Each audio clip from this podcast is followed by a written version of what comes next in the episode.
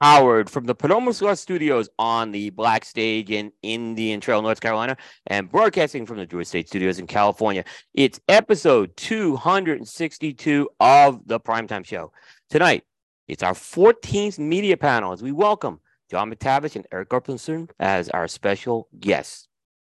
And as always, Primetime is sponsored by Saga Cigars. Dateless Race introduced another chapter to the saga, Saga Solaz.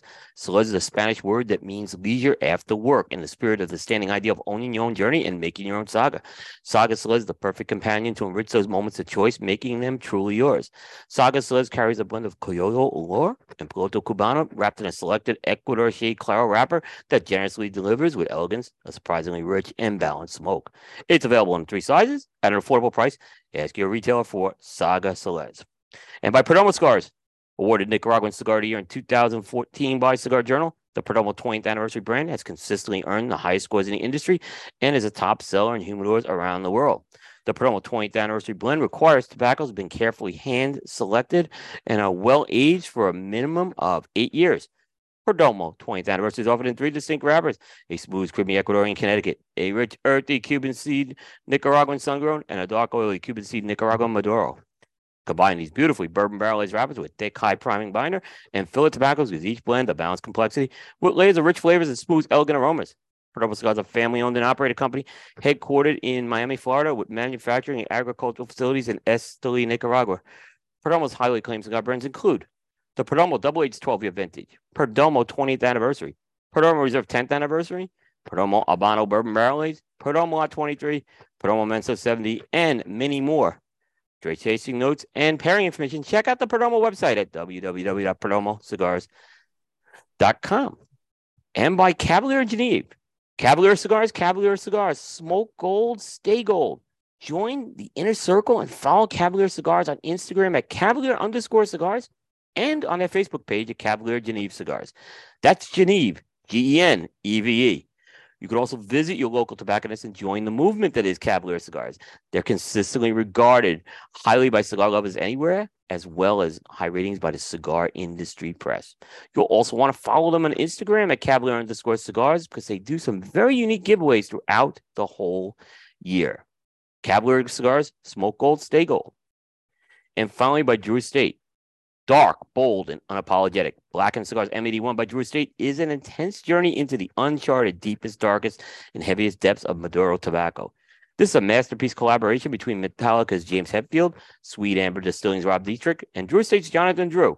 The all Maduro Blackened Cigars M eighty-one by Druid State is a rich and powerful, but beautifully balanced cigar offering tantalizing notes of leather, chocolate, and espresso that's perfect for both life celebrations and times of reflection. You can find them at your Drew Diplomat retailer. And remember, all the live streaming for the Primetime Network of shows, as well as the California studios for the Thursday edition of the Primetime Show, is sponsored exclusively by Drew Estate. Well, welcome, everybody. This is Primetime episode two hundred sixty-two. Today is Thursday, April sixth, two thousand twenty-three. Nice to have everyone aboard here. Uh, Will Cooper, I am in the Perdomo Cigar Studios on the Black Stage. And I'm joined cross-country by my good friend and colleague, Mister Aaron Loomis. How you doing tonight, Will? I'm doing good. The Phillies didn't play today, so I feel good. Yeah. So give you a chance to reset the team and see if they can come back and uh, hit. You know, it gets. We did our baseball show the other night, Aaron, and it's funny because, you know, we all kind of root for Miguel's Reds to kind of right. do well. And, well, we got to play the Reds now, so... I mean, I hate to say it. We I need a, we need to sweep this. I just have I they got to put the hammer down this weekend on this, you yeah. know. So, uh, but yeah, that's uh, that's what's going on with that. So, uh, you know, um, um, I was actually glad that the home opener got rained out today because yeah. my I have tomorrow to watch the home opener. So. Right. I'm much more enthusiastic. Today would have been a bad day for me to watch the home opener. But tomorrow I'm like, I'm going to be, I should be done with everything in time, or I could just kind of kick back, uh, light up a couple of cigars, and, and hopefully watch a good ball game uh, for a change. Yeah. So, yeah, well, yeah. Should be good. I think, uh, you know, the Reds aren't, uh, aren't burners, so you guys should have a good shot. No, no, no. So we'll see what, what, what happens with that for sure. Um, But uh, Aaron, I'd say let's uh, let's introduce our friends here tonight uh, yep. who are joining us here. Uh, this is um, we do media panels from time to time, and we this is the fourteenth edition of the media panel. Both of these guys have been on before, but we like to kind of always mix it up with folks. Uh, first from Cigar Dojo, Dojo, Dojo, Eric Guttormson. What is going on, fellas? Glad cool. to be here tonight. Yeah, you know, ab- absolutely great to have you. Smoke some cigars and talk to I, you cats. I know, I know. Uh, but no, great to have you here. Uh, coming from the Dojo Studios in the Rocky Mountains, so uh, appreciate it uh, joining as always. Go Avalanche! The game is starting in about one minute or something like that. Yeah, yeah. No, go, hope you guys do well this year. Um, it's kind of weird. The mountain time zone's taken over tonight because kind of north in the mountain time zone, oh, across the border. Uh, he's coming from the Postani studios. Um, he's the cigar surgeon, the conscious Canadian, John McTavish. Coop, always a pleasure to be on. And yes, mountain time, of course, known as the only time that really matters. It is April sixth, and Aaron Rodgers is still not a New York Jet. I don't know, you know, I was kind of hoping maybe we'd go into the long weekend with a with with some positive energy, but we're still waiting and seeing. I'm I'm just going to enjoy the night with some friends and some cigars and tell people what we really think. So it, you and I were talking on Tuesday, and there's this, I guess you could say it's a rumor, right? Um, there's a rumor going on that there's another team now talking to Aaron Rodgers. Have you gotten any info on that, if, if you think there's something to that or not? So the the source of the rumor seems to be a New York media person who, uh, and I don't know the New York media people as well as you do, Coop, right. But from what I can read behind between the, the lines, he's essentially trying to generate headlines because I guess there hasn't been enough Jets coverage in the last couple months. I mean, as a Jets fan, I feel like we're we're good for the season. Like if we have no more Jets stories through the entire regular season, we're all good. But I guess the media is looking at, you know, this is kind of a throwback to two thousand nine where they're like, hey, you know what? Everything, everything's leading right now. Let's let's say Rodgers is going to forty-niners. And the the funny thing about that is it I think it's well known that Rodgers has a very long-standing chip on his shoulder from being passed over in the draft, the forty-niners. He's he said publicly that he'd never get over that. Uh, that was the team he wanted to play for. He was very upset about it. And besides the fact that the forty-niners have their quarterbacks. So, like, I think it's just going to get – I think the closer we get to the draft and the closer we get to the start of uh, practice, I think the insanity is just going to keep ramping up, and it's just going to get ludicrous. And – like I said, I'm, out, I'm I'm a Jets fan. I'm already sick of it. I can only imagine how fans uh, out there of other teams are going to feel in a couple months' time when this is, you know, nothing but what the media is talking about. I'll say one thing, John. Um, so the the reporter, or the, the the guy who's reporting is Craig Carton. He's the afternoon right. uh, host. Craig is, a, I would say, is a sports shock jock. He he likes mm. to create controversy. Um, he's very good at creating controversy. But I will say one thing. When he has gotten scoops, he's his accuracy is always on the money. He has something, I believe. So no I, rumors, I, I, no teasers from him. He, but he, you know, he does rumors and teases, but he usually but has true. the he usually has the right answer. So it's um, it, it, it's happening. So um, well, I remember he, spicy. yeah, I mean, I remember he reported. I think it was the Mets manager getting fired. When it, when no one saw, saw it coming, things. So he's had these. He has a very good track record of being right more, and very, I don't think I've ever seen him wrong in these cases. So, the, the but he hasn't said who it is, so it's kind of leading me to believe he's trying to flush it out a little more because mm. he's going to be the one. He, he's got a little bit of an ego, and he's going to be the one to say I had the story. So it, I think if he's probably flushing stuff out, uh, especially if they sign with another team, you know. So. There's really nothing to say if, if they're negotiating, you know. But if, if they if they end up signing, then he's got like I got the exclusive. So, well, uh, I'll tell you what: if Rodgers does end up going to the Jets, and then on top of that they decide to go with the Jets again for Hard Knocks, I don't I don't know if I can go out public wearing my Jets jersey because I feel, like I said, I think it's just going to be a return to two thousand nine where uh, it's going to be the wrong kind of attention on the team. But we'll see, we'll see what happens. I mean. Uh, we're, we're not even at draft season yet. So, you yeah. know, pro- the pre- preseason is in full ludicrous, or off season, I should say, is in full ludicrous mode. Yep. Yep. I agree. All right. So let's get into some of our topics tonight. And some of the top, we, we have, we have some pretty good topics, I think, tonight. A lot of them are going to be more from the from the media angle tonight, too. So I think we have some things that are a little more specific with media. But I think to kind of lead it in, we have to kind of just address the elephant on, on, in the room.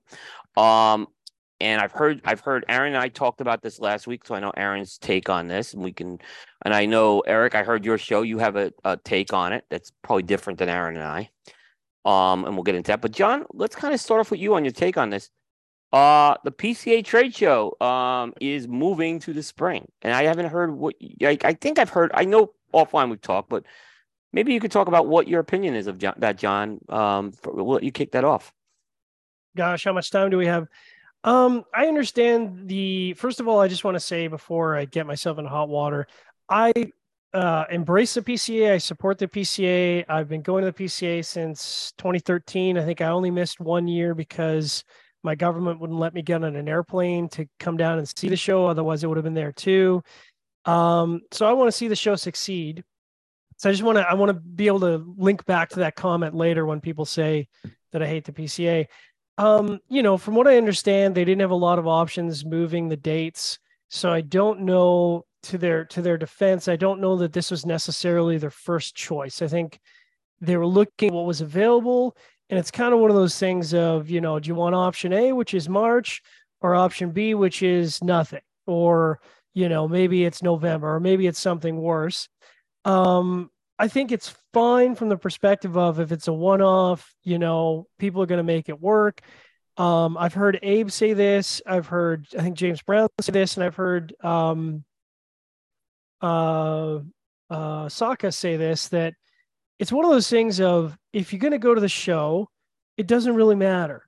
It doesn't matter if it's in March. It doesn't matter if it's in January. It doesn't matter if it's in July. I mean, we've been down to the show in July when it was like one hundred twenty-one degrees and our shoes were melting in the asphalt. And the whole time, like, man, it's, it's hot out there. And we were still at the show because we wanted to attend the show. So from that perspective, I, I'm still going to be at the show in March.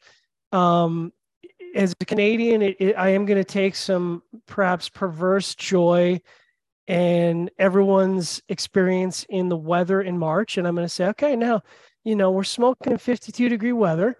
Tell me honestly, would you prefer to smoke in Vegas in one hundred seventeen or would you prefer to smoke in Vegas in fifty-two? And, uh, you know, I'm probably, people are going to get sick of me asking that question.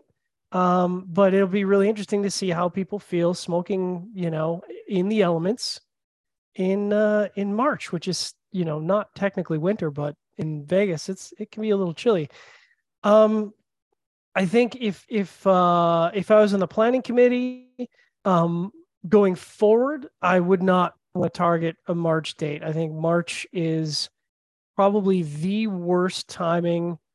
Yep. I, in fact I would argue that it's worse than July from the perspective of, and you know, bringing this in as media, you have, gosh, I think I wrote it down. Uh, so you've got, you had the T P E, Puro yep. Sabor, Pro Cigar, yep, uh, T A A, the Great Smoke, yep, Habanos Festival. Not that anyone necessarily cares, but there are some media folks out there that cover the Habanos Festival, uh, Big Smoke Whiskey Fest, uh, and then there's like another Big Smoke that I think is in February, uh, and that's like that's what I just wrote down on short. Like and the factory and the factory trips and the factory trips. Yep. Because, because there's, there's really only one quarter that you can, I mean, if you want to go down to Nicaragua and see dirt fields, I mean, there's nothing wrong with that. But I think generally when you go down to Nicaragua or the Dominican Republic, you want to see tobacco. And if you want to see tobacco, well, it's going to have to be Q one. So I, th- you know, there's a lot going on. There's a lot going on. And so when you met, when you mix in March Madness, Um, you know, which is outside of the industry, it's not really an ideal time to have a trade show. But I say that with the full understanding of they probably didn't have a lot of options. Uh, this is the, you know, the best possible choice, I assume, of what they had available. And I'm I'm still going to be there. And I assume that most of the people that exhibited last year or exhibiting in July this year will probably be there as well. Uh, but going forward, I I would not I would not think March is the ideal time. Um, you know, I would think that probably April or May, maybe the last, you know, maybe even the third week of April, kind of trying to avoid Mother's Day. Third week, I mean, I know it's tough. There's a lot going on in the U S. There's a lot of holidays. There's, you know, there's the Masters. There's a lot going on. So there's no, I don't think there's a magic bullet, but March is going forward not probably the right time. Hey, How hey, before, well, thanks, John. Uh, hey, before we kind of go on, I just want to uh, touch base what everyone's smoking tonight. Hmm. Yeah, because I, I, well, I skipped that. So since my mic is still hot. Uh, I'm because uh, I'm in the Postani studios, and as uh, per my contract, uh, I'm just kidding. I'm smoking on Aroma Craft uh, Aquitaine tonight. Uh, I was looking through the humidor. I'm like, that'd be a good way to start tonight yeah. off. If we go long, that'd be a good cigar for that. Nice. Eric, what are you smoking? I am smoking the Illusione Allegria. Um, super good. Uh, I really dig this stick, and I'm drinking none other than Topo Chico, as you might Topo imagine. Chico. Uh, why am I not surprised? Well, it was either bourbon or Topo Chico. You you got me figured out. Okay. Aaron, you're not smoking, right? I am not smoking this evening. Okay. I am smoking uh, the soon-to-be released Monte Cristo nineteen thirty-five an- Anniversary Edition Diamante. Uh, and it's starting off really tasty. So does that count as a teaser coup? No, mm. it's a it's a it's a pre-release. It's a pre okay. Yeah. It, it, no. It's and, so and far I forgot tasty. to mention. I forgot to mention, I am, of course, imbibing because, yeah. uh, you know, loose loose yep. lips is always more fun in the show. And I yep. decided to go with the Glenmorangie yep. La Santa, which um, it's a nice it's a nice yep. whiskey. It goes with a lot of cigars. No, very good. Very good. Now, now Eric, you I heard I heard uh, the Dojo show uh, from was it last week or the week before? I forget, but it was I heard the Dojo show. You had a different take on this. You you were more up up on this March date. So, uh, you know, there's a lot of aspects to this, um, okay. and um, there's several things are, you know, like they say, two things can be true at once, right? Like, um, I, I'm a hot weather guy, right? I love, I love the heat. Bring, bring on one hundred ten. I'm one hundred percent fine with that. I'm totally cool with that. So I don't mind the show being in, in the summertime, Me neither. um, at all. Uh, that being said, um, I I like the fact that the P C A, and I don't know, I don't really exactly know how all this comes to be, and I I, I want to try to find this out, you know, when I talk to Scott Pierce and stuff. But um, you know, I don't I don't exactly know what is going into this, if it, you know, if this is like a long term thing being in the winter. But I like the idea of the P C A throwing their weight around a bit, um, pushing closer to. Uh, T P E, you know, let's let's you know make people uh make a choice. Do we have to have you know two shows that we go to? Do we have to have two releases for every cigar company? You know, I don't know. Um, I kind of like I like the fact that the P C A is is trying to accommodate, and obviously it, it's worked um to some extent already um because with um. you know, S T G coming back as forged um, for the show. And that was one of the main reasons that they, that they listed, um, uh, you know, the change in date. Uh, I've talked to a lot of retailers, and the, all the re- pretty much every retailer that I've talked to says that they like this so much better because they're so busy in the, in the summertime. I know I heard Abe say it doesn't matter, blah, blah, blah. And I'm sure to, maybe to him, it doesn't matter, but it does to other people. Um, so I, I like it. Um, also, I also agree with what John said that March maybe isn't the best date. Like it would, I think, you know, April twenty-second would be a lot better. Mm-hmm. Um, a April twenty-second is um, out of all the things that John mentioned, factory tours. Heck, this year, um, I would have either had to choose between going to Honduras or going to P C A. So that would have been a drag. Whereas in April, you, you don't really have those things that much. You people aren't really typically doing factory tours at all or anything in April. So I agree with everything John said. Um, so maybe this date isn't perfect, but I still don't hate it. I still like it. I still like the P C A saying, okay, let's try to accommodate, because doesn't it seem like it's just forever, guys, that it was, you know, five years ago, P C A just basically said, we're doing what we want to do. We don't care what anybody says. I don't, we don't care about the feedback. And the show was dying. And so I like now that it seems like they're listening and trying to accommodate people. So I think it's a positive move. I, I agree with you on that part, Eric, because like I'm very, I've been very critical of the, of the March move. I would have kept it in July one more year. That's just, that's just me.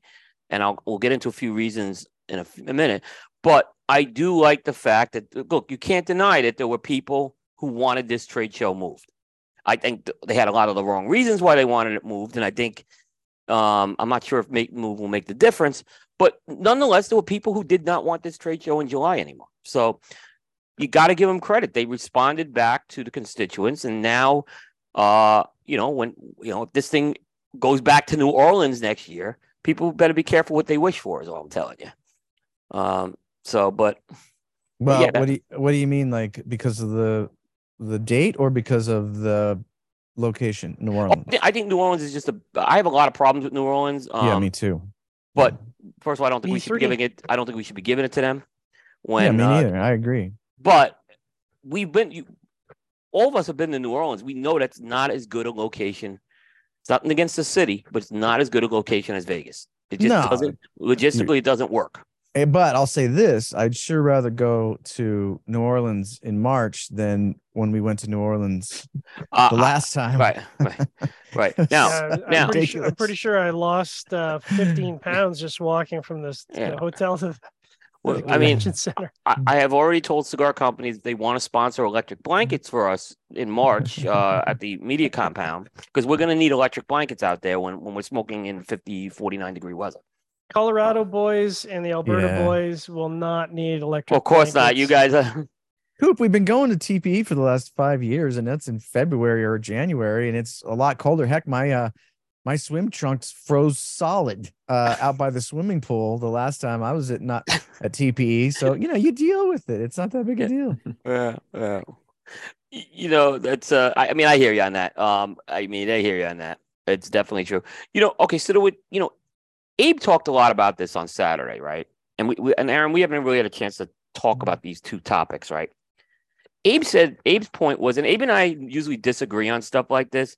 We were more in agreement on stuff this time than usually. We're always a mile apart on this. But he said two things. He said the location of the trade show really doesn't matter if, one, the people going to the trade show are getting good deals, and two, you create a fun environment. So I'm kind of curious on folks' thoughts on that. And, you know, I'll just kind of throw it out there and say that's why I don't think a date change is going to make a big difference until those two things are addressed. Wait, can you say those two things again? Yeah, I'm number sorry. one, you have no problem. Number one is you go to the trade show and you have good deals. So okay. There's a reason why you go by and there's really good deals. And number two is you create a fun environment. You know, so people will go there, something that's an experiential type of thing. Mm-hmm. If you do those types of things, I agree with Abe. I don't think it matters when you're moving this trade show. I think the okay. trade show will still have all the same problems in March as it did in July. Maybe, and I, I'm not even convinced they're going to get more people either on it. Okay. Um, and uh, I'll go first, and then John, you you can yeah. jump in if you. Yeah. But here, here's my point to that, Coop, is um, you're right, right? You're right. What what you said is true, and what right. Abe said is true. But then w- why not still add a third thing, which is having it at a date that more people want? Like, yes. Fair, fair what, point. What yeah. you said is true. Yeah. True, true. Both things are true. But then also, but now we're going to have it in a, at a crap in right in the middle of summer, and nobody wants to go in summer. Like, so like there can be like three things that, you know, um, to, to make it even better. Like why, why not, why not have all three things better? Uh- I'm not going to disagree with you on that. I, I believe that the summer dates, and I've said this, I said this last week. I don't believe the problem with the summer dates was that people can't leave their store. I think that's a, I don't subscribe to that argument. And I know some retailers are going to get mad at me on that. I believe that people just, they don't want to be going to a convention in the summer. I mean, okay, it's well, summer vacation. Enough. I think that's, re- it's summer vacation. And that I can understand, you know, maybe you have employees who are taking vacation that time of the year. That I can understand a little more. So I'm not disagreeing with you, Eric. I think that is a fair point you make. But what I'll say is just moving the date. You have all you haven't solved any problem. And the trade just look, it's on the upswing. I think we agree on it, but it's still got problems right now that it needs to address. I think they took some steps to address the fun part this year a bit, though. Aaron disagreed with me on that, but yes. Yeah. Before we get into that, because I, I, I feel like we've just scratched the surface on this, because I think there's sort of three pillars to that. You've got a, and, and, and I think it's, I think it'd be, be really uh, honest here to make sure that we talk about that, because there's an, there's an exhibitor perspective, which is, which is a big piece, because exhibitors are the ones that are spending, you know, the bulk of the money to come and make the show possible. You've got the retailers, which is the whole reason the exhibitors want to be there in the first place. And then you've got the attendees, which range from, you know, some retailers, some media people, and then, you know, some people who are just friends of retailers, et cetera, et cetera. So I think it's probably an important distinction to make that moving into March might be better for the retailers. Uh, and and to Coop, to uh, Eric's point, um, you know, maybe there's a lot of retailers that are like, look, uh, I can leave my shop in March because it's dead. We're probably making a lot of our purchasing decisions in March. That's a good time for me to make purchasing decisions. But from a manufacturer's perspective, they might be saying, well, if we just had a show seven months prior, where uh, that math doesn't work out, eight months prior, I think that's more close. Um, that's that's kind of a big ticket item for us to work into our expenses for the next year when, you know, we're, you know, allotting whatever marketing fund from the from the eight months prior. Plus, we haven't had enough time to prepare sort of what we intend to exhibit for twenty twenty-three. And I think, you know, not to bring T P E into this, but Coop, you've mentioned, and I think it's a fair point, that one of the criticisms of the T P E is that it's very tough for manufacturers to have products to exhibit in February because the products are not ready. So, you know, even if the products were ready, they're not ready to ship in the in the most part. So I think you you do have a, a bit of a challenge with the exhibitors to say, uh, are you going to have something to exhibit uh, eight months after you just had a trade show in Vegas? And if you have something to exhibit, when is that going to be available? Can people yeah. purchase it? Are they going to have to wait? And I think that is going to be interesting to see how that plays out, because, you know, that's certainly kind of a key pillar of that whole trade show happening in the first place. Yeah, I mean, I think I think eventually they'll adjust the cycle, but it's going to take two or three years. Well, but are they going to adjust the cycle? Because, I mean, right now, and not to beat a dead horse, but right now, how many men, how many manufacturers uh, exhibit in July? And of course, you know, we as media kind of joke that, well, okay, I look forward to your cigar that you sold in July. I can't wait to review it on, you know, November fourteenth to get it in for uh, cigar of the year. And, you know, so the question is, uh, is that still going to be the case? Are you going to sell something in March and it's not going to ship until the second or third week of of November of that year? I mean, I guess it doesn't impact anything if you can still sell it in March, but gosh, that's a long time to wait for a product. It, it is. It is. It is. Um, there's no doubt about it. Um, you know, a lot of people are asking me what this meant from like how I do cigar of the year. I don't know yet how I'm going to change it. I'm, I'm still envisioning I'll have a mid-year cutoff date, but I may be able to get more cigars in is the difference. Um, I don't think I'll go to a March cutoff date. You know what I'm saying? So, but I don't know. I haven't figured out how people are asking me. I don't, I haven't figured, I haven't put much thought into that yet. Um, but I, I wouldn't I also, even make any changes or any speculative changes until you see how the manufacturers respond. So. Exactly. Exactly. Yeah. I just, I think I'm just going to keep the cycle the same for now. Um, which, which is what I would do. Um, you know, the, on the flip side, what I thought was interesting was, you know, these manufacturers can't even get the P C A exclusives to the table, right? And imagine when they're going to have a short window next year for twenty twenty-four to deliver P C A exclusives. I mean, I, I know of one P C A exclusive that hasn't shipped yet, and I believe it's seven twenty-fours that hasn't shipped yet. So we're like we're nine months away from out from the last show. So I'm just kind of really curious to see what, what the manufacturer is going to do with their P C A exclusives. Yeah, I mean, I have to assume that the, you know, regardless of when the date got changed, it was going to be impactful for twenty twenty-four because, you know, whether it was earlier or later, people have to respond to that. And, you know, there's, there's always a bit of a learning curve to that. I think the question really is going to become, are you able to, you know, like we've done consistently for, I don't know, the last five or six trade shows, have a window where you say, this is when the trade show is going to be. And whatever date that is, just say within a reasonable three week window, say, yeah, the trade show is going to be in March, or the trade show trade show is going to be in April, and just sort of commit to that time frame for consistency. I think that's probably a big part in going forward, retailers being able to plan around that, exhibitors being able to plan around that. Media people don't really matter, but I mean, for the exhibitors and the, and the retailers, that, I think that's probably important to say, yeah, we can consistently count on the, the show being, you know, March or April or whatever they kind of land on permanently, or if they, you know, can, can land on something permanently. Let me, let me ask Eric this question, Ham. Because, Eric, I think you're in a similar boat to, to me with what we do in the first quarter. Have you thought about how this is going to affect dojo coverage and dojo activities in the first quarter next year? Um, something's got to give. I mean, it's going to give with me, I can tell you that. I don't think it really affects us at all um, in any kind of way. Um, uh-huh. are, are you talking about our year-end list, or just, no? No, I'm talking know? about I'm talking about the first quarter of the year, uh, factory visits, T P E, oh, yeah, uh, yeah, you know, those types of things. Yeah, I mean, obviously, this we didn't go to T P E this year because um, we went to Nicaragua, um, and so I, uh, you know, you just can't do it all. I will probably. There's a good chance that we may not do T P E anymore, you know, if it stays at this date. Um, it kind of seems silly to to cover both shows. Um, so we probably probably wouldn't. I, I don't know. Like, if I'm bored, maybe we'll just go out there anyways and and and you know, do some social media or something like that, maybe. But I can't see us, you know, doing like full blown coverage of both shows if they're just, you know, two months apart. Now, this did happen.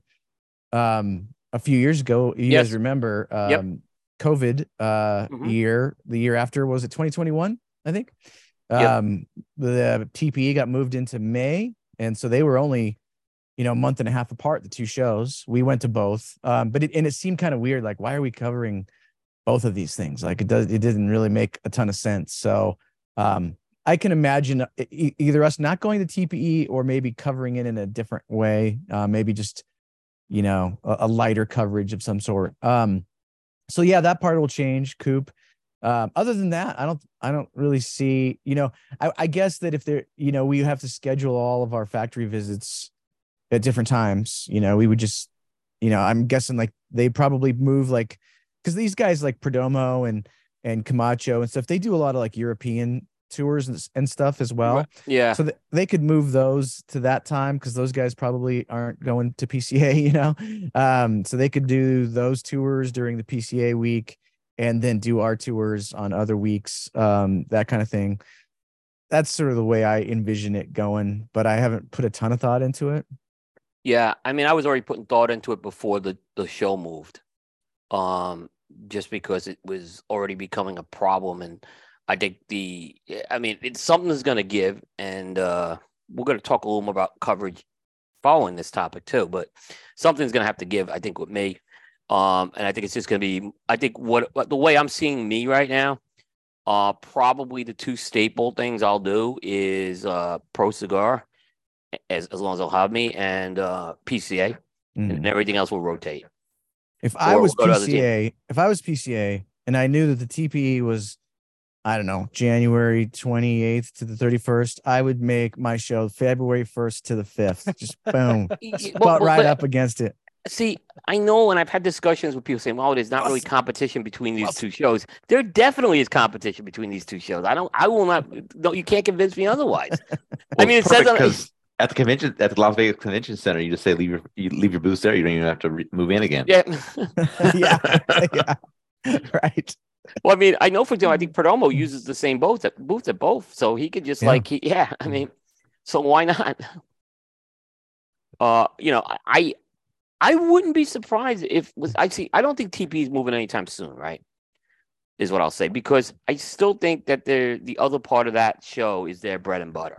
T P doesn't care what P C A does. They they don't care, because they they're you know seventy-five percent of what they do is other stuff, so they don't they could care less what the premium cigar guys do, so, really. So question, does does P C A care about what T P does? And do you think yes. that this, yeah, I think they do. I think they saw some momentum being chipped over the last few years.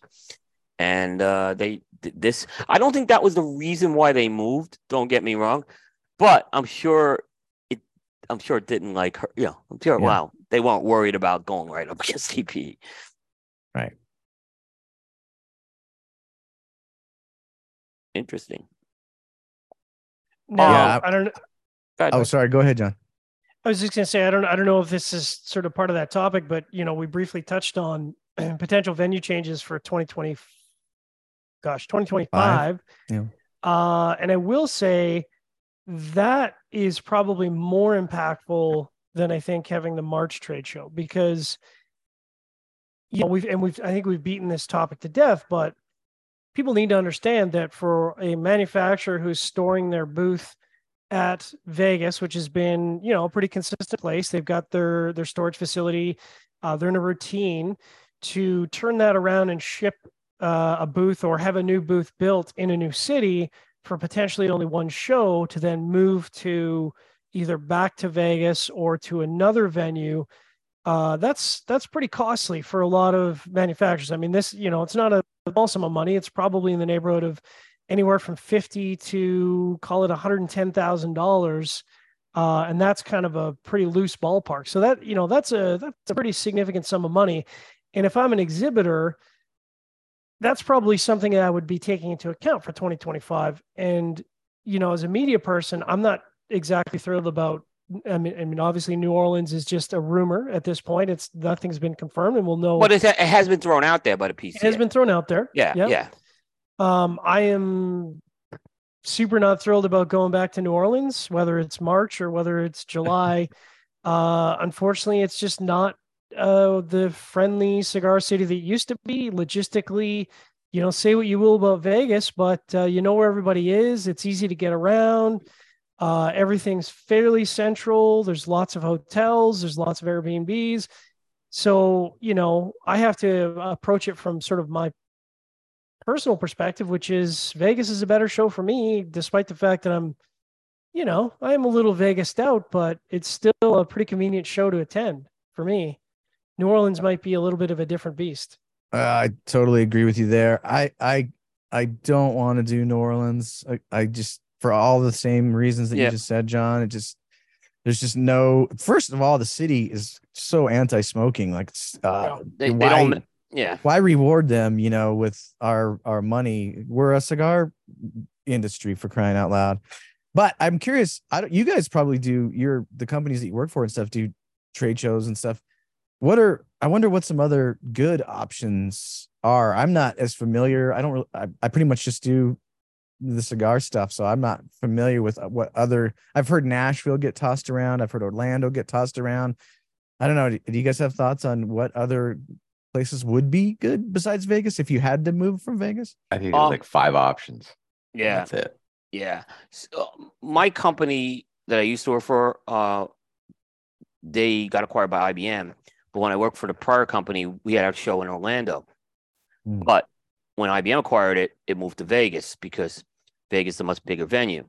The, the the story I've heard multiple times is that we're too we're, we're like this middle-sized convention. So we're too big for places like the Hard Rock, right? But we're actually too small for Vegas to have any clout, is what I'm saying. If we were like a huge show, it would be another story. But uh, yeah, the, the five cities, I've I've heard different cities. Nashville, Saint Louis, and Louisville are the ones I've heard, besides mm. Vegas and New Orleans. But I, you know, I don't want to say, I'm not giving any hope there. I think those are just names I've heard thrown out there.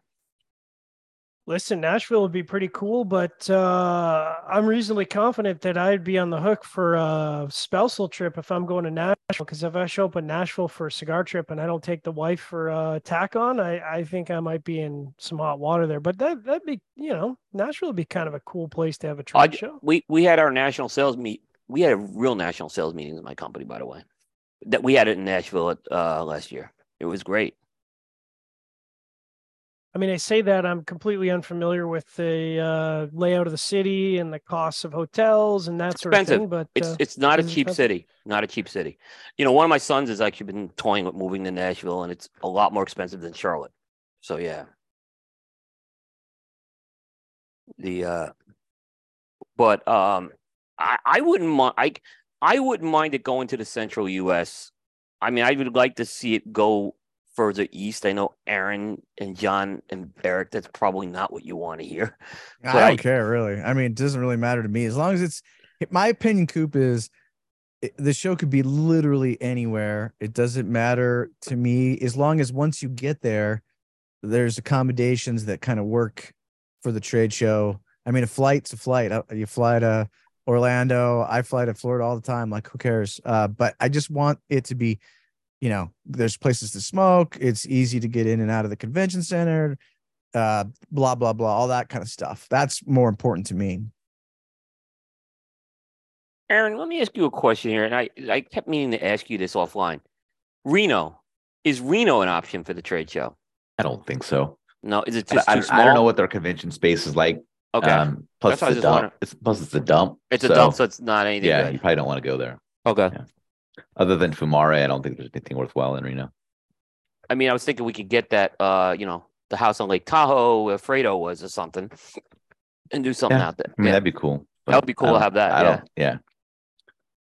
Yeah. My understanding is, uh, and this kind of goes back to the P C A um, doing their media session, which was actually really helpful. And I, I hope they continue to do that. They did a good, was, they, they did a good job. Um, they had talked about Orlando, and I think the issue with Orlando is that the um, convention space is not in place yet. So there is, there is, and I think, I think the, the date that was thrown around, if I remember right, and it seems like a long time ago, but I think it was twenty twenty-six. I thought it was They're Tampa. Building, I thought it was Tampa. Was it Tampa? That. Pardon me. Okay. Because we've had a trade show in Orlando.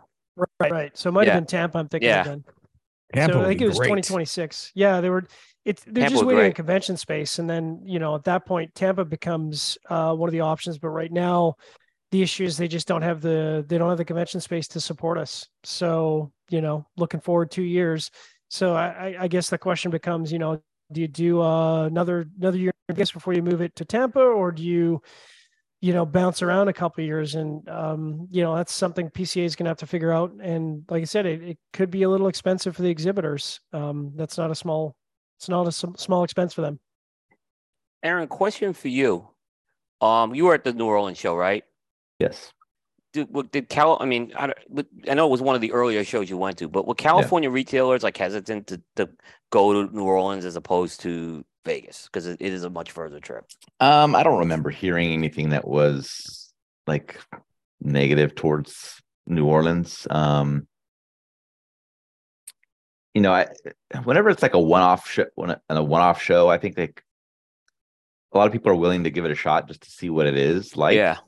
Um, but obviously, there's people that know and they don't want to go, or they just bad time for them. So you kind of see what the results are. But um, I think it's just once you get there, you find out that yep. it wasn't as good as you thought it could have been, and you just say, "I don't want to go back there again." Yep. And then you just go back to Vegas for five more years or whatever it is. So I want to go back to the Abe points for a second, okay? The show, like, look, twenty twenty-four, we're we're having a, a March trade show. What have we gained right now? What has been gained by this move? S T G. Other than other than people being happy about the, the time, have we gained anything about this show in general? We're well, not going to the same venue either. So keep in mind. Yeah, you got so, one of the biggest vendors back, exhibitors. Yeah, one of the big, biggest vendors back. I, you know, Coop, in, a, in an interesting they were back way... Last, just, they were back last year. No, though. They were not. No. Yes, they were. You, uh, Justin Andrews was, was just standing... ten he by was, ten. It was gonna, Justin Andrews standing in the Room one oh one booth. That he's going to be doing extent. the same thing in the Alec Bradley booth this year. You don't think he's going to be sitting around and those guys... Bradley's going to be doing that heavy lifting? Come on. You, you really think that that constituted them being back? No, yes. you don't. Yes, you I do. do. Not I think. No. Okay, not to the same scale. But here's the deal. They had general product, at, not even Ford's product. They had general product with the Sancho Panzas out there. Dude, yeah. All right. I mean, but, okay, I, I know I'm being a little facetious here, Eric. Yeah. But, but okay. I just wonder if they, so I, I still wonder if that would have happened no matter what, is my thing. Well, you can only take them at their word. They because they're going to a summer trade show this year, so they are going to a summer trade show. They're not waiting for next year. They, they, yeah, that's true. Uh, but that one of the reasons was they. I mean, I, I, I assume people mean what they say. That's what that's what they said. Yep. So, okay. I mean, I guess they made a public statement, Eric. It's a fair comment. I'm going to say it's a totally fair comment. Um, on that. So, Coop, I think one of the interesting things about the March trade line trade show deadline is that, uh, and and you know, this is kind of Eric's point, is that I think there's there's so many. And I think James Brown kind of talked about this when he was on your show the other week.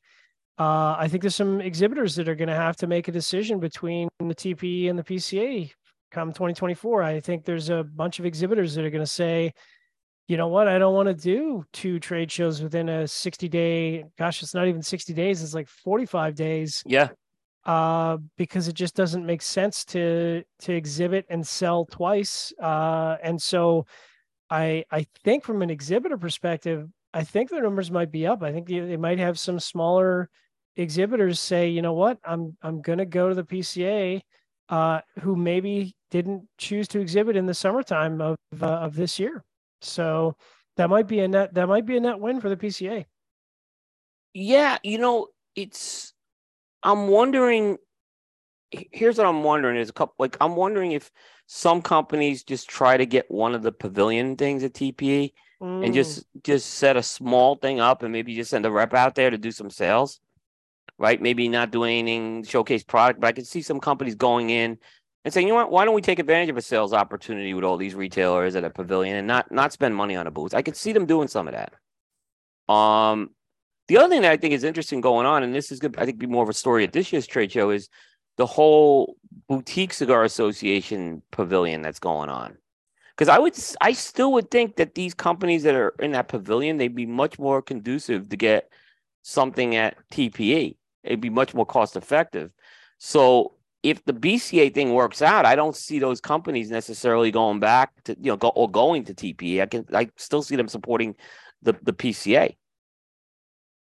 Yeah, I mean, I, th- I think that the uh, the positive takeaway from the T P E is certainly that the pavilion format is very successful, or seems to be very successful from from a media perspective, uh, for smaller uh, exhibitors wanting to exhibit. So, you know, if they're willing to sign in and be a B C A member and, and exhibit in the pavilion, it gives some of the smaller brands an opportunity. And um, at the end of the day, I, I think you want the B C A to grow. So, you know, you want more brands there, because more brands means presumably more retailers. Yeah. So at the end of the day, that that's that that that's growth. Growth is good. I think that's a good thing.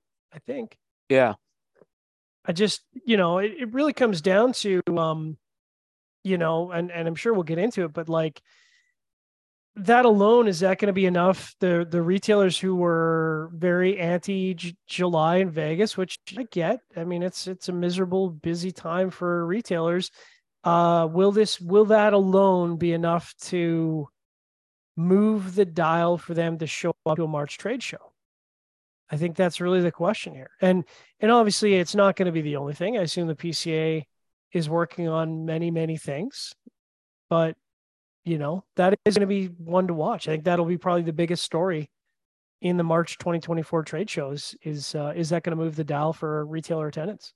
Well, and you guys got to think, I mean, they obviously P C A is doing their own, um, internal, uh, you know, polling, focus groups, whatever you want to call it. They're talking to their exhibitors. So th- they didn't just make this move, you know, without a lot of feedback from. No, they, they didn't. Got, they got some good, they got some good members on the, on the board now that really have their pulse with, you know, the retail operations, Mary from Smoker Friendly and, and stuff like that. So uh, there must be a lot of support for, for, you know, this, this move from, from their exhibitors. So it, you know, I'm I'm pretty sure they didn't just do this, you know, with a dart and a and a calendar, you know. Yeah. I mean, there was a survey that came out of the trade show last year that showed overwhelming support for a July show at the Sands, right? But those were the people who were surveyed going to last year's trade show. I'm sure they surveyed the exhibitors separately, like you said, some of the retailers who didn't go.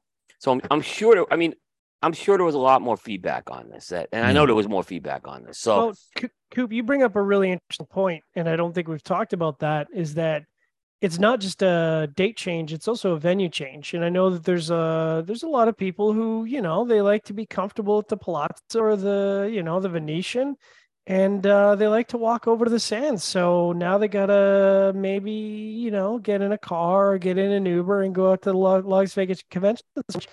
To be fair, they do at the T P E if they're at the T P E. So I don't really see that as a big deal going to P C A. Yeah. I, but I, I'm I sure there's going to be some grumbles. I think we've been spoiled being at the Venetian is the problem, because um, I've gone to other trade shows in Vegas at the Las Vegas Convention Center, at the Mandalay Bay uh, Center, uh, and even at the M G M. And you know what? You, yeah, you have to sometimes get in a, an Uber or cab, or, you know, it, it, it it's not as convenient sometimes. But when you're over at that Venetian, it, it was it was kind of the ideal setup for our industry. You know, it just, everything was in one place. Obviously, you had the old Circle Bar, Champagne Bar, which now is Bar Luca. And I think that's, you know, but I still think you need that central place. And I think we talked about this last week, Aaron. You need a central place on the floor that, like, people, like, remember when they tried to move, they tried to have a smoking area in the convention center a couple years ago because they thought, you know, they weren't going to be able to smoke on the casino floor. But turned out you can smoke on the casino floor. But guess what? People wanted to be in Bar Luca because they were on the casino floor. They were kind of feeling the vibe of Vegas. You know, you're smoking, you're right in the casino, you're hanging around all industry people. I think it's a big thing. I think you, you're probably going to lose some of that with the Las Vegas Convention Center because it's going to be more split up. And you'll definitely lose it if it goes to another city. So I think there's no way around it. They could try to do something, a central place, but it's not going to have them. Like, but John and I talked about a scenario, right? John and I, we talked about that scenario offline where it could work. Listen, I thought it was a great idea, Coop, um, because, you know, the issue at hand, yeah. whether it's whether it's the convention center, whether it's Sands, is that people tend to scatter at the end of the trade show, right? They yeah. got dinners, they got meetings, and then eventually many of them sort of trickle back to the Bar Luca, and not because the bar is anything special. Because let's be let's be honest, it's not. It's packed. There's not enough seating. It's it's completely full by the time you get there. But the reason that people go there is because it's close to their hotel for the people that are staying at the Venetian right. or, or the Palazzo. And so, Coop, we were talking in in in sort of a virtual herf, and you came up with a really sort of a build on something that we've been talking about for a few years, which is, I think really what would be beneficial for the P C A is if they had a post-show sort of event center, not not for the trade show, but for people to go and smoke and have a comfortable place to sit where there's enough seating for, you know, the three or four hundred people who can't sit at Bar Luca because it's only got seating capacity for, I don't know, one hundred ten or whatever. What I don't even think it's one hundred ten. It might be like eighty, but it but it always seems to be like if you're not there kind of before the show ends, you're not getting a seat. Right. So you, I, I thought you had a really great idea, Coop, if you want to share that. Yeah, it was essentially um, creating the la- creating a lounge, like creating an actual cigar lounge, right? Um, that you could easily do that, right? I used I used the term create virtual Casa Fuente or something like that, right? But you could you could easily have a company do it every night, right? And the thing is, you're guess what? Now you're able to to recognize some of the bar money coming in there. Because as long as you create a scenario, I think, where it really has the feel and the vibe and you have industry people there, um, people will come. I believe people will come to that. They come to the opening reception, and that's just a very industrial feel right now. But if you kind of create, like Cohiba did it a few years ago. Remember when the Cohiba did it? They created a really nice atmosphere. So we know it can be done. And if they create that atmosphere, I think you can probably, and you make sure you have industry participation, I think it um, I think it could work. And this way, you're not giving all the money back to Bar Luca or, or the Venetian. You, you could probably get a part of that money is what I'm saying. Listen, I'd just be happy to have a comfortable place to sit down after the trade show. You know, if we're, we're hanging out rather than trying to stand on the carpet outside of Bar Luca for uh, for twenty minutes. Um, you know, I think it'd be great to to have, because I mean, that was really the impetus behind the media house, is that we just wanted a place to be able to sit down and smoke. And we were kind of tired of, you know, trying yeah. to trying to find a place in Vegas to smoke, and they're always full.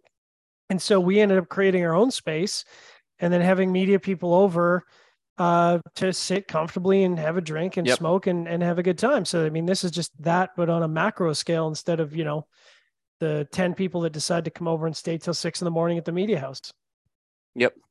Well, Me personally, I like to get out of there as fast as I can, then, yep. get away from as many people as I can. I don't even want anybody coming over to my house. I just want silence. I want to be sitting by the pool, drinking a bourbon, smoking a cigar, and just totally check out. Like, I don't stay near the strip. I just get away. Now, I know uh, I don't. Uh, I might not be a perfect... Uh, a perfect uh, sample of what people want to do, but that's just me personally. I just want to get out of there, you know? You, you know, Eric, I went to Great Smoke this year and, I, you know, I love Abe's event, but there was a point I needed to uh, get away. You know, I just do that. And we, we went back, so we rented a house this year. I think it was, and I think we concluded it was the same house as yours, by the way. Yeah, it was. Yeah. I think we're actually have the same co- because the door did start to stick. Yeah. so, um, so it's kind of like of all the houses in Miami, we rented yeah, the we same started. house, right? Um, but so, but the thing is, it was funny. I got them like, hey guys, why don't we just order DoorDash for? I'm like, we don't need yeah. to go back. You know, I was just like in that mode because uh, I I was on my feet all day at the Great Smoke, mm-hmm. so. Um, you know, it, I'm I'm in agreement with you. I'm getting maybe I'm getting older now, and it's just yeah. that's what I want. But I understand we're the anomaly here, uh, because yeah, right, yeah, yeah. So uh, a little different there. Now, personally, um, as far as like actual trade show floors and stuff go like that, um, I kind of like the Las Vegas Convention Center because I can drive my rented car into the parking lot, and during the day, if I need to like put stuff out. put stuff out there, or if I need to go, you know, I, I don't need to feel like I have to make sure I bring everything in the car that we might need that day. And so it, it's just easier access. I can run out to the car. I can zip home back to the, uh, the, the Airbnb if I need to. Like, it's just so much more convenient in that regard. Whereas with the Sands, you park or whatever you do, and there's just this ridiculously long walk, not as long as New Orleans, but uh, it's but when pretty... you walk, but when you have to walk down into that one hundred twenty-five yeah. degree parking garage, and you got to do there's that. There's no worse feeling in the world. Yeah, well, and not just that, but then you know you get in there, and then there's a walk, you know, so yeah. like mm-hmm. there's there's a lot of walking, and I'm old, yeah. and Aaron, my hips are bad, and my knees are bad, and so I'm a mess, Aaron. Yeah, that's what happens. But that's why that's why you stay in that. That's why you stay in the hot hot weather. Yeah, but it, yeah. the joints don't get messed up, right. and it, yeah. you know, aching just because it's cold. You keep that's all true. lubricated from the heat. Jump in that pool. That's true. That's yep. true. Jump in that pool. All right, I'm going to turn to the second topic here, which is a kind of a build on here of this, and this is a topic I don't think that has been discussed anywhere, but it's something I'm starting to observe. And I think it may start to tie in with some of this tying tr- timing at a trade show, but I think there's other factors going on here. I am starting to hear this year for the twenty twenty-three P C A trade show, and I'm not going to name the outlets here because, again, I want to kind of respect them, but I've had some conversations with people. I have at least four media outlets, some bigger than others, that are not going to the trade show this year. And there is a common theme I'm hearing of this. Mm. It's money. It's money. It's getting it's getting more expensive to cover these trade shows. Um, and now it's starting to affect people, whether they have sponsorship or not sponsorship. But the money is starting to be a factor. I can tell you from the Coop perspective, in the last, I went from one one person covering the show in two thousand seventeen to now four people covering the show. My expenses have gone up significantly, and we've that's invested a lot of samples. Up. That's a lot of samples. It's a lot. I, the samples aren't even. Last year, I gave all my samples away. By the way, so I didn't even go back with samples. A couple I went, a few, but not many. But is this something, guys, that maybe you're seeing? And now, for the first time, is there a little bit of jeopardy that the the P C A trade show may not get the coverage it used to get? Okay, I've got a super strong opinion on this, and it's probably not going to be what That's you what guys we want. are expecting. We, that's but, what we want. Um, That's what we want. Okay. I say, P C A, double your prices. Make them twice as much. Like, let's let's thin the the the herd, man. There's just way, way, way too many of these, you know, small media outlets that don't even have a website, and it's just taking up so much time of the exhibitors. I would prefer, instead of my five hundred dollars media thing and then one hundred fifty dollars for extra guys over three, double all that. Make it just two grand. I don't care. Make it enough to where just the serious, you know, the real serious media people go. I know this is kind of an a-hole t- uh, take on this, but honestly, it's it's it's too much. And so if if people are starting to uh, not go, I think that's actually a positive. Oh, okay, interesting. It's an interesting take on that. Um, I I think I was looking more at the inflation and travel costs with that, but I I think in time, look, I I think in time we're going to see a P C A price increase. I don't think there's any way around it, but that's always been a.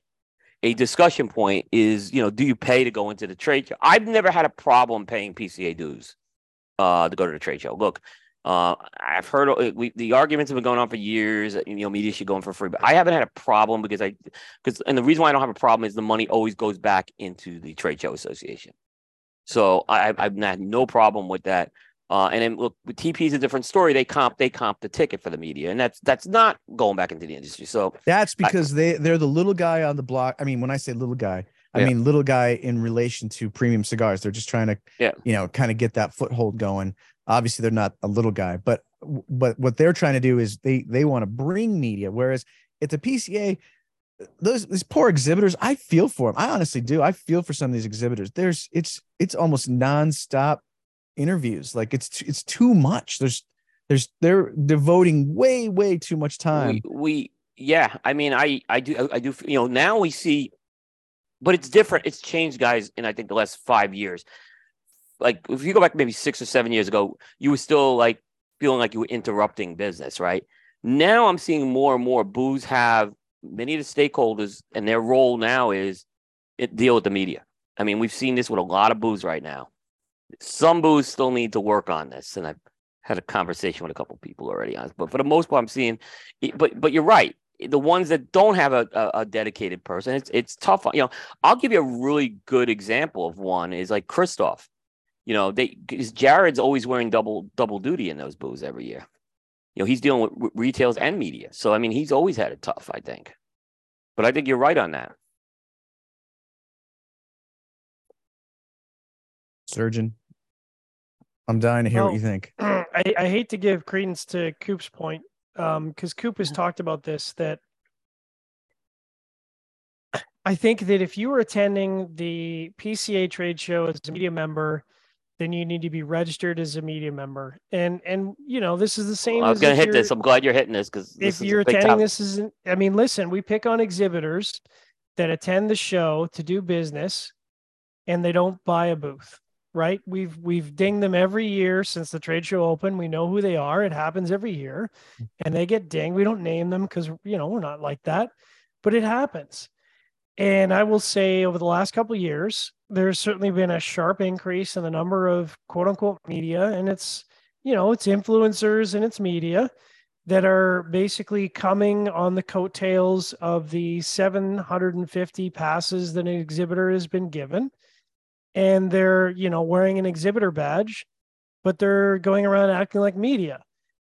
And I understand that that's part of the game, but it does take away from people who have paid their dues and brought their people to yep. do media coverage of the trade show.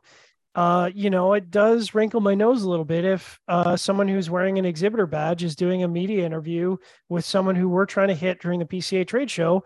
And we've dropped money to go to the trade show and cover it as a media organization. That does yep. put a little bit of a wrinkle in my nose. So I think, you know, to Eric's point, there is something there where, you know, I think I think there does need to be a little bit of a thinning of the herd to say, listen, if you're giving away uh, one of your exhibitor badges, they're your exhibitor badges. But if your exhibitor is actually a media person, they're going around doing, you know, if you're at the, uh, who I pick on? uh call it Oliva because I don't think Oliva does it, but let's say you've got an Oliva badge and you're over speaking with Steve Saka to do an interview. What are you doing, man? You're not yeah. you're not a media member. You're you're in the Oliva booth. Get out of here, go back to the Oliva booth. Like if you want to attend yeah. as a media person, then you need to register as a media person. I don't think that's fair to the rest of the media. See, I, I, here's the thing, and I, I understand that you have to hire subcontractors sometimes. Like, people may not work for your company full time to be at the trade show. Like, maybe you have a photographer, right? There's two scenarios.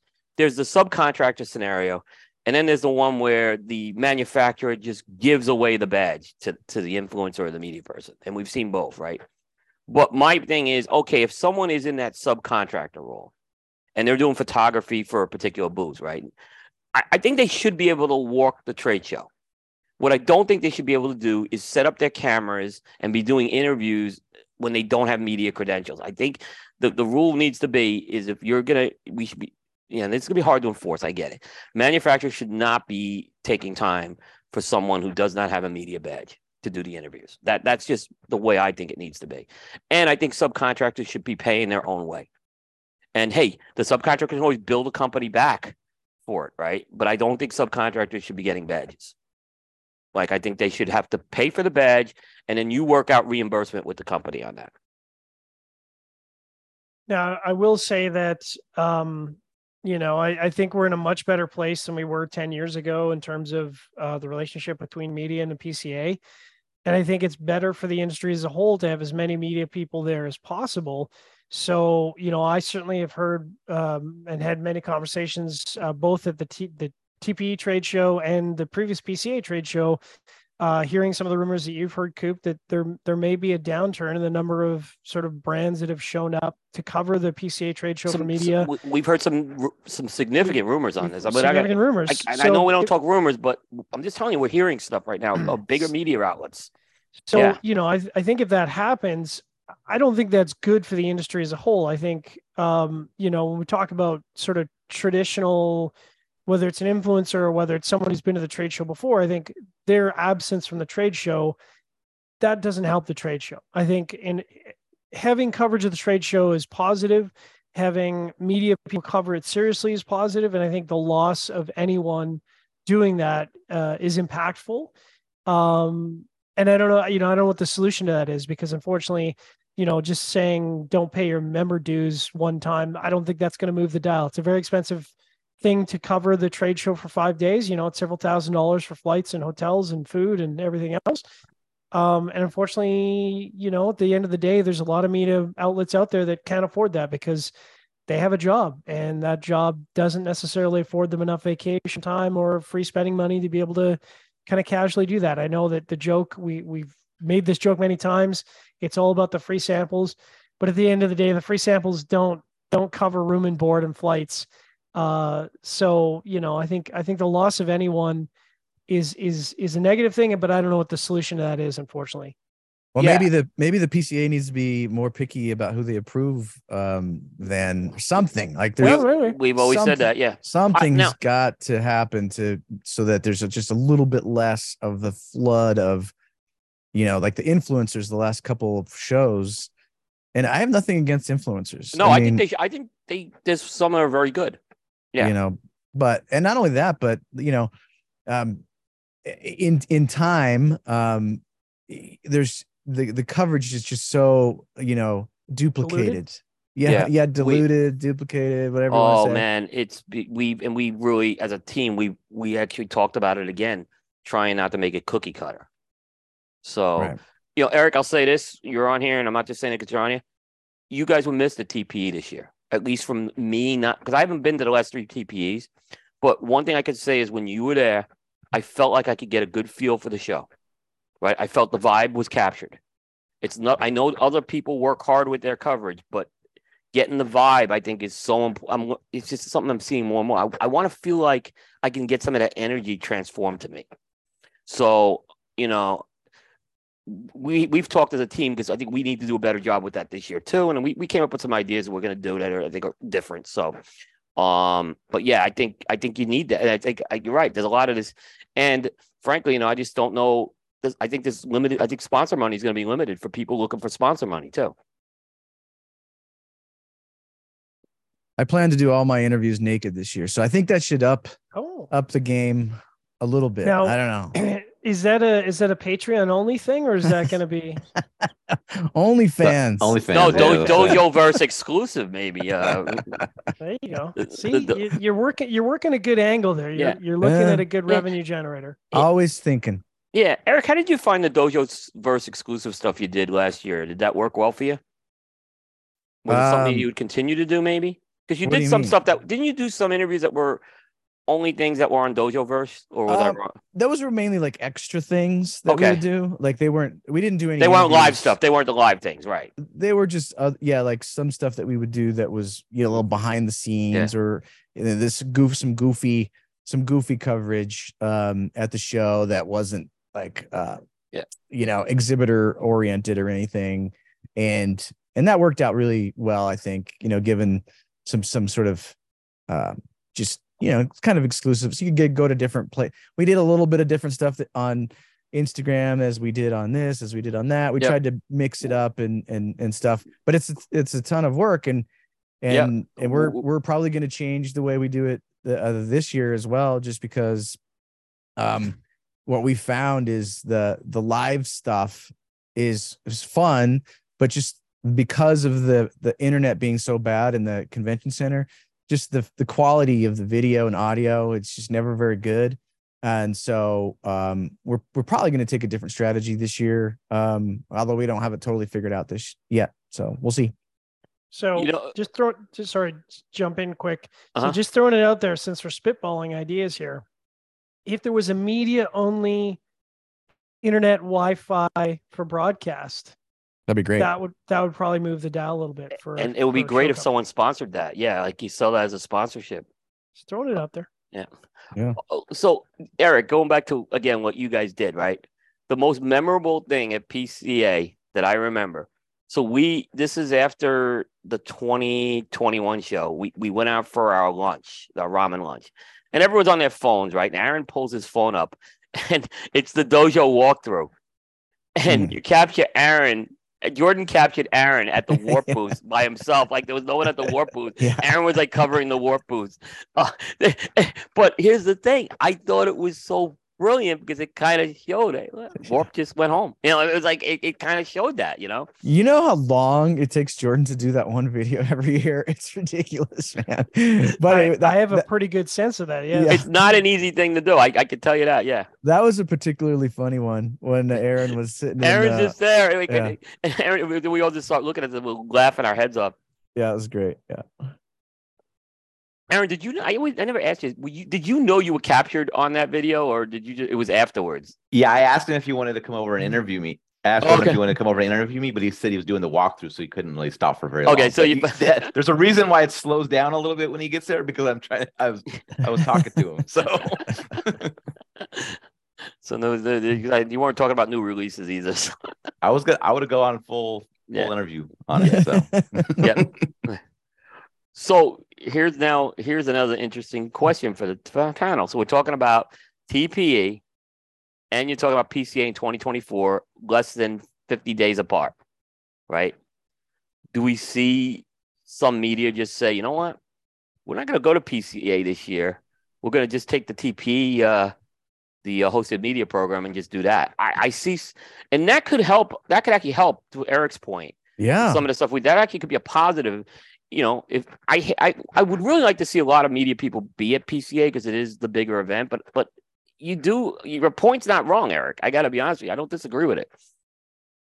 Yeah, that's that's actually a good point, Coop. I, I didn't even sort of put that together. But, um, you know, maybe if uh, if they're close enough together and and companies, media companies have to choose, it kind of splits it up. And that might solve some of that problem that I was mentioning yep. earlier. That's yep. a pretty good point. Yep. So, you know, and Aaron now, Aaron and John, you guys do a different model. Okay. Yours is you go to the trade show more to connect with the industry because you guys don't, I can get the same access that maybe Eric and I get because um, California and Calgary. Do you guys maybe still go to both and try to do as much relationship stuff as possible? Is that something you guys look at? Um, I don't think so. Um, I think, I think the nice thing about the shows as they've been is that they're spaced apart, so it gives you like a almost a six month yeah kind of a window to check in, Uh, but yeah, when they're a month and a half maybe apart, then maybe that doesn't make as much sense to do so. Yeah. Um, probably use the, you know, use the second option to do another trip. Maybe it's Rocky Mountain, maybe it's something else, going to Florida, you know, catch up with people there, something like that. So um, I, I, I don't, I don't see them when they're together being something that you, you really want to hit both for. Yeah. Okay. Um, did you guys see Dan Thompson's comment? Yeah. Mm-hmm. Yep. Yep. So Dan Thompson's saying, uh, wife media, why only Wi-Fi is the solution. If you guys are serious, let me know the details and we may be able to sponsor. I'm going to follow up on that. I'm going to, I'm going to throw a caveat in why that won't work. Okay. Uh, a lot of times the media, and I, I'll say a lot of times influencers come in on a, um, uh, you know, a manufacturer badge. Um, they're not paying four hundred bucks to come in. So, but they shouldn't get uh, that access. They shouldn't get, well, I mean, you, they technically shouldn't get that. Understood. But yeah. You have a little bit of flip flop now, because you, now you say, all right, I'll pay you the four hundred bucks. You get me the good Wi-Fi password.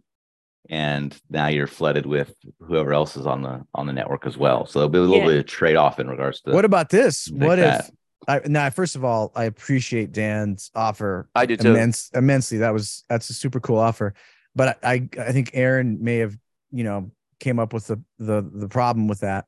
Um, but what if there was, you know, three or four of us media guys um, that came together and just split the cost, whatever that was, because then we would, it wouldn't behoove us to share that with anybody. And then else. We sell the sponsorship back to Dan. Like, like yeah, like that. yeah, yeah. We go, that's a great idea. Yeah. That's a real, we, we yeah. wouldn't want it to be an open media channel, because yeah. it, it would just, it, we'd end up with the same problem, because yeah. you know, obviously the media is the one sucking up a lot of that bandwidth in the first place. So yeah. if it was only a three or four media outlets, then that's a different story. Yeah. See, I've seen stuff like people saying, well, the Wi-Fi is not as good as the Las Vegas Convention Center. I don't necessarily buy that, because C E S is there every year, and yeah. there's tons of streaming going on at C E S. So I think it's a matter of, it may be a cost issue, and I don't know what the cost is of it. That's something we'd have to look at, but it may be a cost issue to do that, to get that dedicated piece. Yeah. Um, but I, that's, that's from, but I know, I know, like, I've heard people say, well, because Eric, you you said you had problems at the Las Vegas Convention Center, and so did, like, how about that cigar? But I think I, like I said, I know that that facility has the capabilities to do it. Yeah. I don't know the, the details. All I know is, um, you know, like, Uh, the, your your streaming options, they're, the bandwidth that they send is automatically adjusted based on how much Wi-Fi and broadband is available at the time. Quality of service, baby. And so you'll you'll get a, maybe a fine audio or a fine video feed, but your audio sounds like it's through a tin can, even though you're using really good microphones and stuff like that. And that's just because right at that moment there's just there's just not enough good Wi-Fi right yeah. then. And so then the, the software or StreamYard or whatever you're using um, just automatically downsamples that. And so yeah, you just so don't know what you're going to get. True. So yeah, that's, that's out of your control at that point. I, that's a good point. To your, to your point, Coop. Um, and we kind of talked about it at the top of the hour, is I think there are going to be some media outlets that have to make some decisions about yeah. whether they're going to be going to two trade shows uh, and or multiple festivals to cover, because having all that, you know, if you're a larger media outlet, you know, you're, you you do get spread a little bit thin. And, you know, to Eric's point, they had a choice of being down with a manufacturer in Nicaragua or being at the T P E. Well, you know, that that math works out that it's better to work that relationship with the manufacturer down in Nicaragua than to attend the T P E. And I think there, there's going to be some trade-offs I, in twenty twenty-four. I did the same, I did the same thing. You did the same thing. I did the same thing. I, I said Pro Cigar was was in this case, um, and I still covered most of the products that got. I just reached out to the companies and got as much of the product stuff as I could, um, and I ended up doing like thirty-three articles on it. So, I mean, I would have liked to have been there, but again, I had to weigh that out, and I I, I determined that the relationship piece at Pro Cigar was much more valuable, um, in in for strategic purposes, maybe. Not necessarily hit purposes and, and, and impressions, but longer term, I think it, it it pays off more. Um, so yeah, I mean, that's something to see. But I think, you know, you know, again, I kind of look at, you know, you know, the way to kind of offset, you know, the, the other costs are, are the problem. I think, you know, hotel costs have gone up. This, the hotels are going to be very expensive in, I don't know what the P C A is going to negotiate in twenty twenty-four, but March Madness weekend, and I have been in Vegas on March Madness weekend, and I can tell you there is a jump in the prices. It'll probably be the jump in the prices the first two days, and then the last, the, the Monday and Tuesday will be cheaper is what will happen. But I think there's going to be some some prices. And then just like, you know, restaurants going to be more crowded. Uh, you know, places to smoke are going to be tougher. So, um, you know, uh, I'm I'm assuming the, the Airbnbs will be more, you know, there's inflation and stuff. So it's probably going to be challenging for some people. Uh, twenty twenty-four, I think it's going to be a bigger problem than twenty twenty-three. I think that's good news, man. Make it challenging. Make you got to you got to you got to want to go, baby. You got to want to go. Yeah, but what I don't want I don't want to happen is like, then if we do that, it, it has there has to be something where these, like I said, there has to be some better enforcement with these. And they, the manufacturers, depending on the size booths, is the amount of tickets they get. Some of these booths get a ton of tickets that they don't even use. Yeah. So, you know, and I don't have a problem if, if someone, hey, goes out there and works the booth. Like Saka's brought people in in the past. He's brought in Stace and Chris and those guys, to, and they worked the booths for four days. I mean, I, I don't have a problem with that. It's the guys who are like photographers and videographers that I see shooting other content when they're only doing like an hour's worth of boot, work in, in the booth that they were hired for. That's where I have the problem.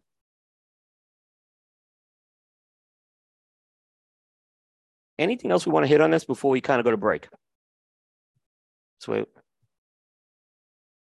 All right. So why don't we're going to do a sponsor breaks, Eric and John and, and whatever you guys need to do, uh, stretch. Um, and then I'll do some of the fun questions and we'll get into the Live True segment. Sound good? Yep. Okay. So of course I want to mention Tailored Smoke, located in the heart of downtown Charlotte's epicenter and now outside the Charlotte Motor Speedway in Concord, North Carolina. Tailored Smoke is your one-stop shop for a tailored smoking experience. And by J R E Tobacco. The authentic Corojo leaf is one of the most robust and flavorful tobacco leaves out there. During the golden age of cigars in Cuba, it was a leaf of choice to make some of the world's greatest cigars. Because it was one of the most challenging ones to cultivate, it fell out of favor by the nineteen nineties. In the Hamastron Valley in Honduras, Julio Arroyo took on the challenge of growing Corojo from the original seeds, and in two thousand, he successfully introduced authentic Corojo back to the market. With over fifty years experience in the tobacco business, from growing and curing tobacco to cigar production, the J R E Tobacco Farm has been able to continue to deliver products to market with authentic Corojo. Now, with J R E Tobacco, Julio and Sanjuso brought their very own brand to market, and each contained the authentic Corojo leaf. Aladino is available in a wide variety of blends, including the latest release, the Aladino Candela. Each represent the golden age of cigars from nineteen forty-seven to nineteen sixty-one. They're now available at your local retailer. Be sure to ask for J R E Tobacco, a legacy that is tasted in every draw. And I uh, want to mention Corona Cigar Company. At Corona Cigar Company, they take fact in the fact that they are cigar fanatics just like you. That's why you'll find the best selection of the rarest and finest premium cigars available anywhere in the world. Plus, they have special limited edition cigars available exclusively to Corona Cigar Company from famous international cigar makers such as Drew Estate, Davidoff, and Aganorsa Leaf. They have the best selection, best customer service, and money-saving discount prices. But don't just take their word for it. Forbes magazine selected Corona Cigar Company as best of the web. Corona Cigars awarded a top five internet cigar retailer by Smoke Magazine. And Cigar Aficionado wrote, Corona Cigar Company, the largest best-stocked cigar shops in America.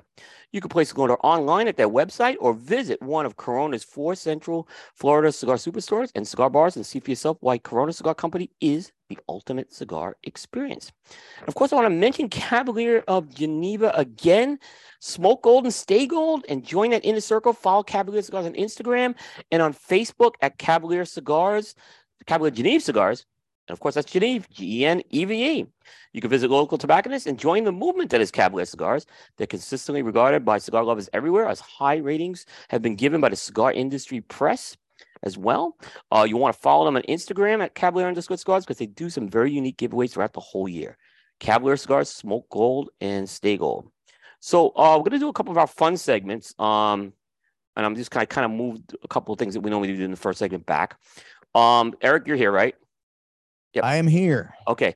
Um, so this is a this is a new segment. Uh, and I want to mention this is our Tabacalera U S A The Ties That Bind question. Mm. And of course, that is brought to you by Tabacalera U S A, makers of iconic brands such as Monte Cristo, Romeo Julieta, H. Upman, and Aging Room Cigars. Tabacalera U S A, great things are happening here. By the way, this Monte Cristo uh, Diamante is a winner in my book. I'm really enjoying this. All right, so The Ties That Bind. It's uh, it's a segment taken uh, that's um, the name comes from the Bruce Springsteen song, The Ties That Bind. Um, and what I'm going to do is I'm going to name three things. And you have to basically tell me what the three things that bind them together or they have in common.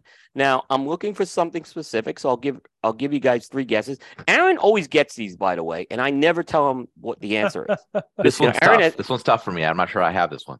This is this should be an easy one. This is I, oh, I, don't, okay. I don't know. Okay, so today I'm going to name, because we're doing a media show, Uh-oh. I'm going to name three media people. Okay. Uh. The first one is Robbie Rasmussen. Second one is Ben Lee. And the third one's John McTavish. Now, here's what I'm going to say. They're not people who are members of, like, they're all members of media brands that we cover. That's not the answer I'm looking for. There's something specific about all three of these guys that tie them together. So I want to see if you guys can get it. And if you think hard, I think you guys can get this one. And then I'll, I'll tell you if you're close. If you need a, I'll give you some hint along the way. But I'll give you guys three guesses. They both, they all like crappy sports teams. that is that not. Is, cr- that they is they do. True. They do. Well, I I feel bad. John and the Jets. I don't hate them, but it's a crappy team. Terrible. Yeah. Terrible. Yeah, uh, Nailed it. Nailed it. Uh, they they they all have bad coaches. Is true. Like the Saints have a terrible Oof. coach. The Jets. I'm not Oof. a big fan of that coach. And Uh, of course, Kapler with the Giants. We won't even go there. So. so, but it's not. It is not sports related. Uh, all three of us started in the cigar industry with our own cigar media brands that went under or got absorbed by a larger cigar media brand that also then went under, and all three of us then went on to a third cigar media brand, which is still around. I don't know if that's what you're looking for, but that's I know that good. All three of us have gone through that. You are, I'm going to give you the answer. That is, I'm going to say that. Yes. The I My answer was simpler, but you actually brought some better points up. The answer was they were all people on our media teams that were with other media brands prior to being on our media teams. I mean, I started with my own site, Epic Ash. I, and I forgot about into, that one. Yeah. Yeah, got rolled into Cigar Federation, which, uh, you know, Aaron worked me like a like a heavy bag for quite a while to get me onto developing palettes. Uh, Robbie Rass, I can't remember what his site was called. It was called like Robbie Rass. Cigar Chat. Cigar Robbie Rass, Rass Reviews. Robbie Rass, Robbie Reviews. Rass Reviews. Yeah. Bef- and he went on to Cigar Federation before joining the, the Epic Cigar Dojo. Yeah. And I'm embarrassed, but I cannot remember what Ben Lee's, because it's a lot, it's a yeah. lot of years now, but yes. Ben Lee had his own site as well. Ben Lee was with Cigar Weekly, which there is kind of like a forum type site. Yeah. Then he went to Nice Tight Ash. Yeah. And then he went to Stogie Review before joining the Coop team. There you go. Those were the ties that bind. Good job. I think my I answer was. To... I think my answer was a little better, but you know, I think. Well, your answer is valid. Your your answer is valid. Uh, you know. I just didn't want to uh, see Aaron come in at the uh, and, and swoop it up again, you know? Okay, yeah. Eric, what's the who's got the crappiest team of the three that they like? Well, as much as I like Surgeon, is one of my favorite guys in the whole industry. It's tough not Thank to you, it's tough not to uh, look at the Jets and, and oh, actually feel I actually feel that, you know, I'm better off with the crappy Broncos than uh, oh, the yeah. Jets, so I mean, the, the, the only thing I the only thing I could have said in years gone by is at least I wasn't a Browns fan, but I don't I don't even know if that's a thing I can say anymore. You know what I mean? Like, I don't think those in glass houses can throw stones. I don't think I can stand around and go, well, at least I'm not a Browns fan. Maybe, maybe, you know, it, it's the bottom of the barrel for the Jets. John, we're we're right behind you, brother. So, you know, there, there's nothing better than watching John's comments on game day. Oh, like I'm talking about it. I'm, I'm, I was called the doom and gloom guy uh, with the Phillies, and I'll say there's some validity to that. Okay, I'm not gonna, but John just like, I mean, There's there's some Sundays Coop has to do a full on intervention. You know, he's sending me, a, "Are you okay? Are you like are, are you at risk of self harm this Sunday?" And while it's a divisional game, catch me in the end of the fourth quarter. I'm you know I might be on watch here. Hard I mean, say. the Zach Wil- Zach Wilson for the last two years has provided more like John moments oh. than ever. I mean, I think I've been talking to John since the Rex Ryan days, right? But I mean, it's yeah. just like the, the, the I don't think there was anything worse than the Zach Wilson two years uh, so far. To, I, I, mean, I, I wish I, bad for him.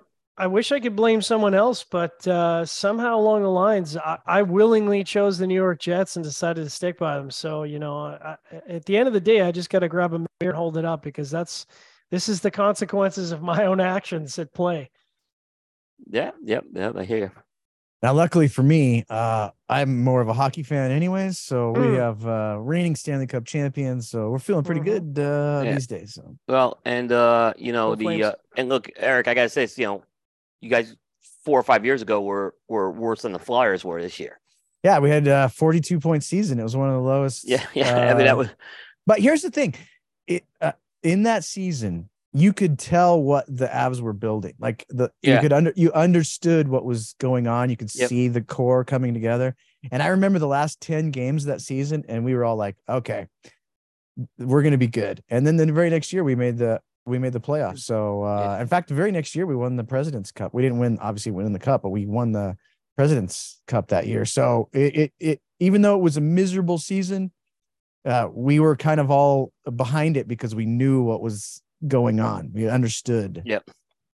Yeah. Now, I, Coop, Coop, I have a question for you before we lose our audience here.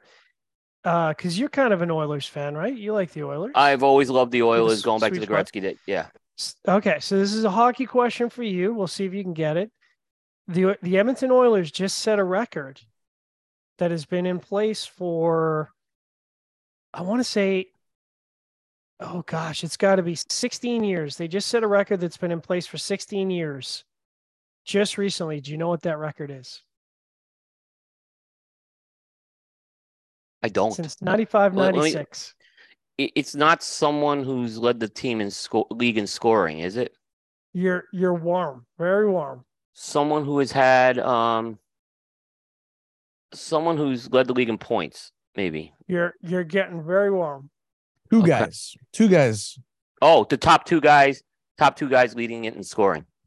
Three Edmonton Oilers. Oh, right. Having one hundred, one hundred point seasons, and they haven't had that happen since nineteen ninety, the nineteen ninety-five nineteen ninety-six season. Mm. Who, who did that? Who was, do you remember who it was in ninety-six? Was it wasn't the oh, Red Wings, was it? That would have been uh, that would have been what would it have been Gretzky, Messier, and well, Gretzky and Messier were already gone by ninety-six. Oh, they were already gone in ninety-six. Yeah. Yeah. And no, I don't know. Yeah, it's a good question. I don't. I should have it. I should have it ready to go on my phone. uh, Because, you know, I get all the hockey stuff because I'm Canadian. So Google's like, you, you're Canadian. You you must. Was it was it own... more? Was it or was it not eighty-five maybe? I'm thinking like Yari Curry, uh, Wayne Gretzky and Messier maybe. No, no, it's uh, it's ninety-five ninety-six. And actually, the uh, the record wasn't held by the Oilers. It was actually held by the Pittsburgh Penguins. So the so it's actually a league record. There hasn't been a team since the Pittsburgh Penguins, ninety-five ninety-six, to have three players hit the one hundred-point mark in a single season. So it had to be, it had to be Lemieux, um, Jágr, and I don't know who the third would have been. Ron Francis. Oh, wow. How could I was wrong? Ron Francis, league legend, Ron Francis. Nice. All right, let's go to our next question here. Um, before we lose the audience, uh, Cattle Baron Steak question tonight. This is a new question mm. I'm putting in tonight. Uh, you're having a nice, you you have a nice thick juicy steak at home. What mechanism are you cooking it on? Are you cooking on a grill, a cast iron skillet? What, what, what, what are you guys doing for that nice, your best cut of steak you're going to have? Where are you putting it on? Okay, here you go, guys. Uh, I've recently uh, started sous vide my steaks, mm-hmm. and it is absolutely amazing as long as you do it right. So you sous vide it for, you know, a couple hours at a low temperature, and then you just sear it either on a cast iron uh, grill on your stove or on your grill outside. It makes a perfect steak every time. Um, and so for me, the answer is sous vide and then sear it at the end. Okay. I have not done the sous vide, but, oh, but that's uh, amazing. I have not done it, but I can, I can definitely see benefit in that. How about you, John? Well, so the, the, the critical component, and Eric kind of talked about it at the end. I think the critical component is you have to have, when it comes to beef, when it comes to steak, you have to have fire. I th- like if you do it in a skillet or you do it sous vide, that's, I totally get that, but you got to have fire. I think fire is a yep. critical component of I, I think so too. having good steak, whether, you know, whether you start it that way and finish it a different way, or whether you finish it with fire. To me, I just don't think you can have a good steak. I mean, I, I come from steak country here, but I, I just feel like you can't have a good steak if you don't have fire. So, um, you know, just as long as you finish that with, with, with a nice, nice, super hot grill, I'm on board. Nice. I, I agree with that. Uh, Aaron? Uh, I will go with the same finish that uh, Eric mentioned about in the cast iron. That's the way you're going to finish the steak. But I will put it in the oven at two twenty-five mm-hmm. uh, until I get it about ten degrees under what I want the finished temperature to be. And then at that point, I'll t- I will take it out and I will finish it off in the cast iron skillet to get the kind of the, the post the post cook uh, char on the outside of it. Is it still uh, is it still legal to eat steak in California? I'm I wasn't sure. If... Yeah, it, it is actually. Oh, it's yeah, like okay. our last yeah our last freedom here. Although it does, it I think the uh, state of California does warn about carcinogens. Oh yeah, for sure. Yeah. As long as you don't have a gas yeah. a gas stove, right? That's illegal. I do have a gas stove. That's the that's the kicker. Oh, I got the last one. Now. I got the last one in the state. Everybody comes to my house for dinner. So. Mm. Oh wow! So I, I've gone strictly with the grill outside, but you guys giving me some good ideas tonight. So I think this is some good stuff. I mean, look, over charcoal. There's something to be said for an over charcoal mm. steak. So, but I mean, like, if you want to like really get into the scientific way to do it, you know, we've kind of given you some good good ideas. Yeah, but yeah, oh, an, an over charcoal steak is pretty damn good. It is. I still have it. I have an electric grill, but I do like the charcoal grill for the steak. I'll still yeah. use the charcoal grill for the steak. Coop, how do you like your steak cooked? Um, I've changed my opinion in recent years. Um, so I tend to now go more medium plus. Um, I used what? to go, well, it's, it's my phobia of infection. So mm, uh, now my, my old man, He, I, he was, he, he horrified me. He, not only would he go Pittsburgh? well, not yeah, only would, not, no, no, he would go well done. Oh, but Pittsburgh well done. So oh. it was like shoe leather. Like oh, wow. I, I used to take him to a restaurant and I'd have to just, I, I pull the, the, the server. So I said, look, this is what he wants, right? Tell the chef not to be offended if he burns the steak. It's basically what I, I got to tell. Because he could, and I'd have to have that conversation, and they were horrified because no one in the kitchen wanted to do that. I mean, they oh were, yeah, I, I guarantee yeah, you, yeah. no one in the kitchen wanted he, to do that. He, it was, it was sad. I mean, it was. I loved a lot of things about my father, but that, that was the one thing I just could never be on the same page with him about. So, all right, that was our Cattle Baron steak question of the night. We're going to get into our Alec Bradley Live True segment now, uh, sponsored by Alec Bradley. Alec Bradley, Alec Bradley, Alec Bradley, Alec Bradley, Alec Bradley. Visit alec bradley dot com to find out more about their cigars. Live True. So, guys, this is a new thing, and I, I, I've been wanting to do this for a while. Um, and it was inspired by, you guys remember M T V Celebrity Deathmatch? Mm-hmm. So if you guys, if folks don't remember it, they basically, what they would do is they'd have these claymation figures uh, get into a ring and have a battle to the death. I mean, it was no holds barred. Uh, anything went. You can break the rules. You could cheat and do whatever you want to win the fight. I mean, and they had some really epic ones out there. Um, I mean, I just, uh, they had one, I remember uh, Oprah and Rosie O'Donnell just beat the crap out of each other.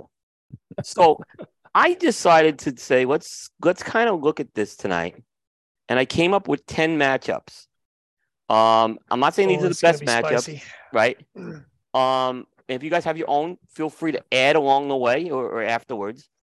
And I just want to know if they were in that same scenario, no holds barred, anything went, fight to the finish, who wins the matchups? All right. So the first one, Dean Parsons of Epic Cigars versus John Carney of La Florida Dominicana. This is, this is a blowout, man. I, I love you. I love you, Carney, but uh, Dean Parsons played Major Junior in, in Canada. Uh, he knows former, how to former, fight. Former police. Yeah. Dean Parsons beats everybody on this list. We used to talk about this on the dojo all the time, who wins in a cage match. And Dean Parsons was always at the yeah, top of the list. I, I, he, he for sure wins that one. I'm going Dean with this one as well. Um, by the way, too. Listen, man, it's, uh, you know, when you, one of the things you learn as a kid in, in Canada is how to pull a jersey over somebody's head and just go to go to town. So, you know, it, it's taught at, taught at a young age. You got to keep your head on a swivel and protect yourself at all times. Parsons has some guns too, man. Oh, yeah. He's yeah. a machine. I mean, I, I think, uh, you know, I there's that one, was it, how about the cigar does the, uh, you know, the apocalypse, who you want defending? Dean is on my list, yeah. That guy is that guy's built. Yep. Yeah.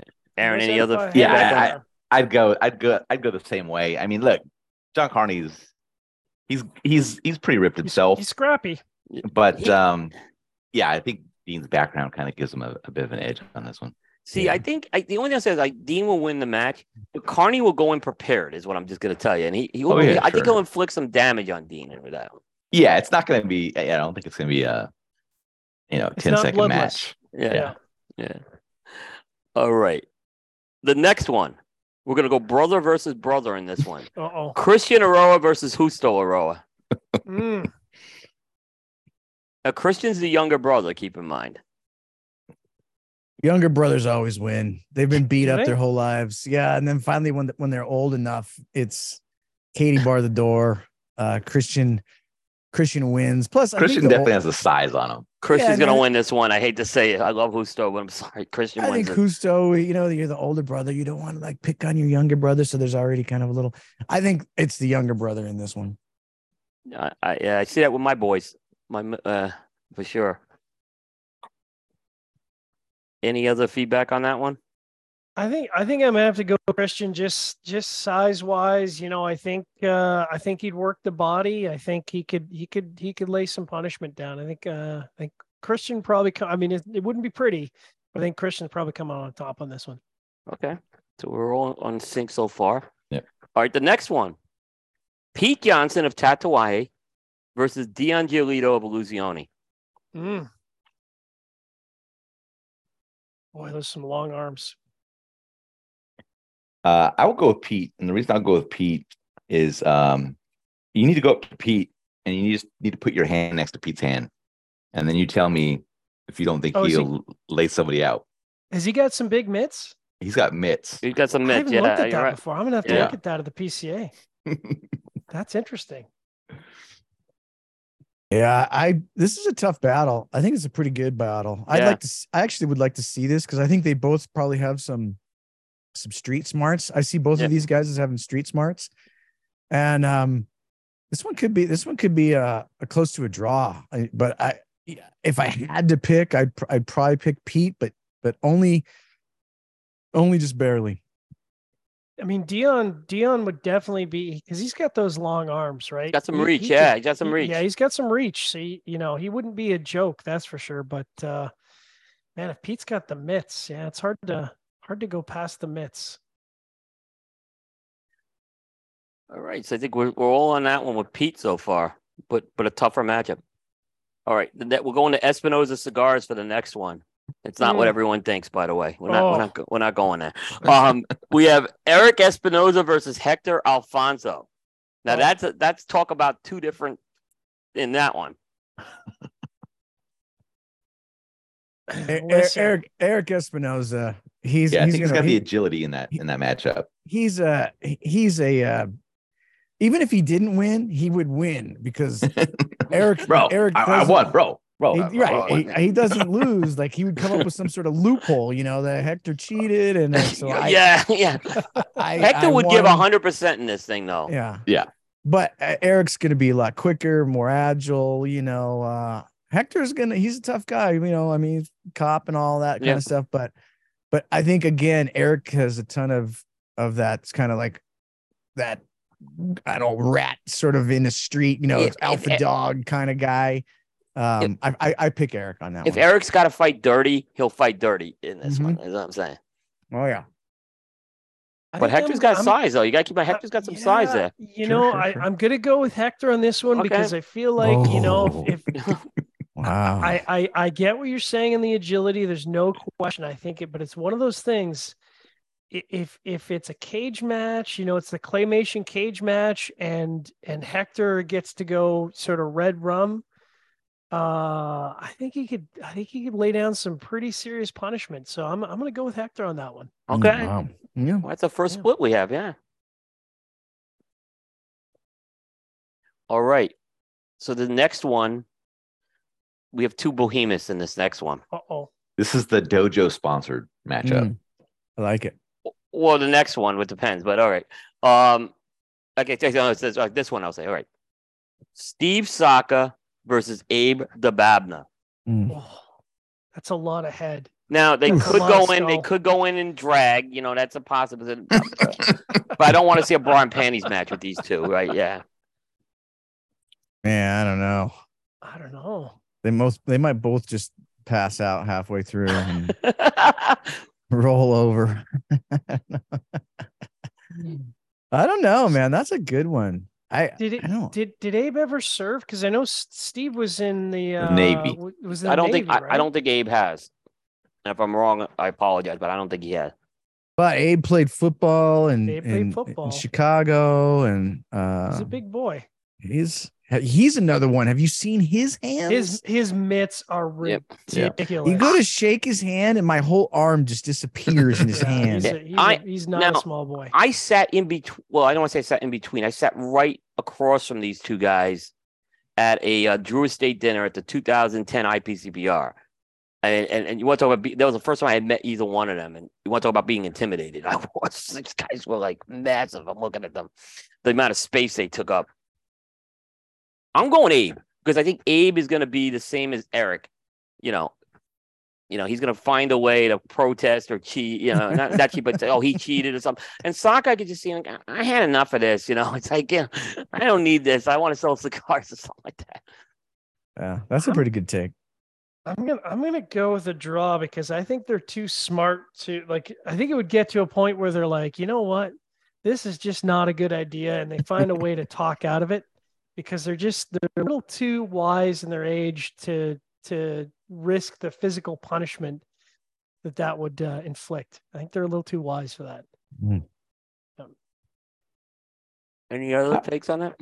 I might lean towards Steve. Um, You know, he's a super nice guy and all that stuff. And I don't think you see him get as upset as you see Abe get upset sometimes. So I think that there's probably just like a ton of pent up anger in there that's like waiting for like a matchup yeah. like this. Just to like, yeah. all right, this is where I get rid of all of it in one in one shot and just yeah. does it. So I don't know. You maybe that's why. You didn't bring up a sober macer and fuck yeah. Not gonna yeah. pay your bill. uh, all right. The next one. Terrence Riley versus Justin Andrews. Oh, this is so easy. I know you're picking with this one. No, I'm picking Justin Andrews. Oh, really? You're going against oh, Terrence? Wow. No, Terrence won't fight. He wouldn't. He's Switzerland. He, he makes a big. I'm would, Switzerland. I will not fight. He will. He won't get. He wouldn't get in the ring because he's Switzerland, and he makes a big point to say you should never ever fight. You just be Switzerland. You're neutral all the time. Neutral. So sorry, Terrence, but uh, you you lose by default because he, he won't even throw a punch. Justin's got some, Justin's got some meat too behind him too. Justin Justin wins because it's a forfeit. So Terrence doesn't he doesn't go into the ring. Do you, do you remember the wrestler Leaping Lanny Poffo? He was the brother yeah. of Randy Macho Man's dad. He was like he could go and read a poem. That's what Terrence would do. He'd read the poem, right, and then then Justin would just go kick his ass like like, like happening that. That's what I would see happening to that. I, I agree. I, I think it's a complete. This one was more of a mismatch. Um, I, I think that Terrence has no shot in this match. I'm gonna go the opposite way on this one. Oh, okay. Uh, for for some of you old time, not old time, but like not recent M M A fans, if any of you guys remember Stefan Struve, I think mm. I think that Terrence Riley, I mean, I, I don't know if he's if he train has trained at all, but I know his son trains. Uh, a tall, lanky guy like that, like yeah. a guy comes running in, all you do is you just like Near jump up, triangle, yeah. and it's done. It's over. It's like you're like, oh man, this was I didn't even see this coming this fast, but that's how I see it going. More hate, what, more what, hate for Justin from Aaron. yeah, I don't know what I don't know what Terrence's jits skills are like, but yeah, if he's got if he's got some jits, I mean, that's with the long legs and the long arms, that can be, you know, he doesn't have to hurt him, Eric. He can just put him to sleep, right? It's, yeah, it's he gentle. won't fight. He won't. He will not fight. He's he. I guarantee you, he he'll just he'll say no. I I'm I'm I'm I'm staying neutral. Staying neutral. Uh, see, I think I think he'll read the poem. And then, like, Justin would just beat him in a minute. That's what he used to have in Lanny Poffo. That's why I kind of was thinking that. Did you guys ever see the show that we did with Terrence where the entire show was we tried to make him mad? We tried to see if we could make him mad. Yeah. I mean, it, it literally got to the point where uh, I think Jordan said to him on the show, your son sucks at jiu-jitsu. No, he's mad at you. I can tell we, you he's mad at you on something. We tried because, to yeah, do but he everything got, we could. He got mad at you because you drafted Aganorsa Leaf and then didn't protect it. It came up at the Great Smoke. I'm just, and then Jordan did the same thing. It came up at the Great Smoke. I'm just telling you that. That's how you get him. That's how you get him right there. French's brand. All right. Now we have two tall guys. Omar De Frias of Fratello versus Tony Gomez of La Flor, uh, not La Flor, uh, yeah, La Flor Dominicana. La Flor Dominicana. Oh, mismatch. Mismatch. It's a total mismatch. It's Bam Bam Bigelow versus anybody. I mean, he's o- Omar. O- Omar's like a like a Kodiak bear. You know, he gets up on his hind legs and like just the just the sheer, sheer sight of him trying to swing one of those oak trees at you. That's game over. That's a big man. Yeah. Plus, he uh, he played basketball, right? Yes. Yeah. Yeah. He's he's spry. I mean, he he could move. He would. Yeah. He's told me about when he like beat up four guys in an elevator. Oh. The only, you know, the, the he's the only one that going against Dean Parsons might be a, a pretty good, a pretty good match, a match mm, with Dean. Wow, mm. wow, okay. Little bit, little bit of a weight class differential there, but uh... I had Tony Gomez winning this one. Oh wow! Listen, yeah. he, he, he's gonna be looking at his, his crypto wallet the whole time. His, Tony, even... I wouldn't, I wouldn't, I wouldn't count Tony out. I mean, I think it's gonna be a very competitive match. I think it could also go to a draw, but I think uh, I'm gonna give Tony the edge on this one. Yeah, I would go with Omar. I think it's just the size is just too too hard to overcome. All right, fair man. All right, so Omar kind of gets this one. All right, next one. Robert Caldwell versus Matt Booth. Mm. That's interesting. Hard to go against a Marine, I think. It's hard to go yeah. against a Marine. Well, I'm going Caldwell. Caldwell will cheat at any it's a celebrity, de- it's a celebrity no, no death match. He will do anything done. possible to win that match. He will not. I guess. I think they'd just end up in a tickle fight in the center of the ring. Right. Boy, you want to talk about a bra and panties match with those two? Neither, neither one of them would want to take it serious. Um, I don't know. I think Booth's got he, he's real stocky. Have you noticed Booth's yeah, he's a, really, really he's stocky? A devil dog, man.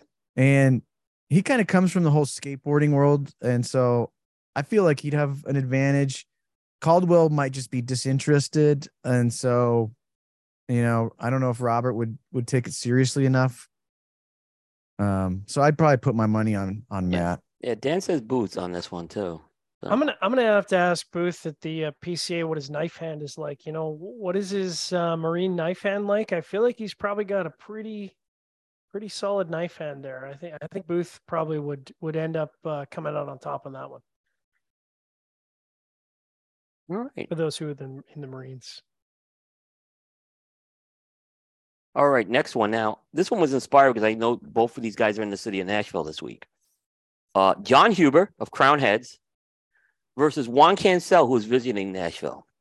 This is probably the most lopsided matchup. I this, think. There's a weight. There's a real big weight differential in this in this one.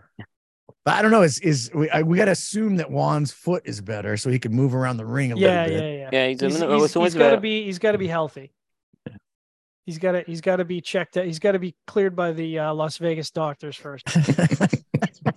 Anybody can get cleared by Las Vegas doctors. Don't worry about that. Okay. I don't know, man. One uh, the mean the mean New York port streets. Uh, I'm sure that he has had some pretty serious encounters before.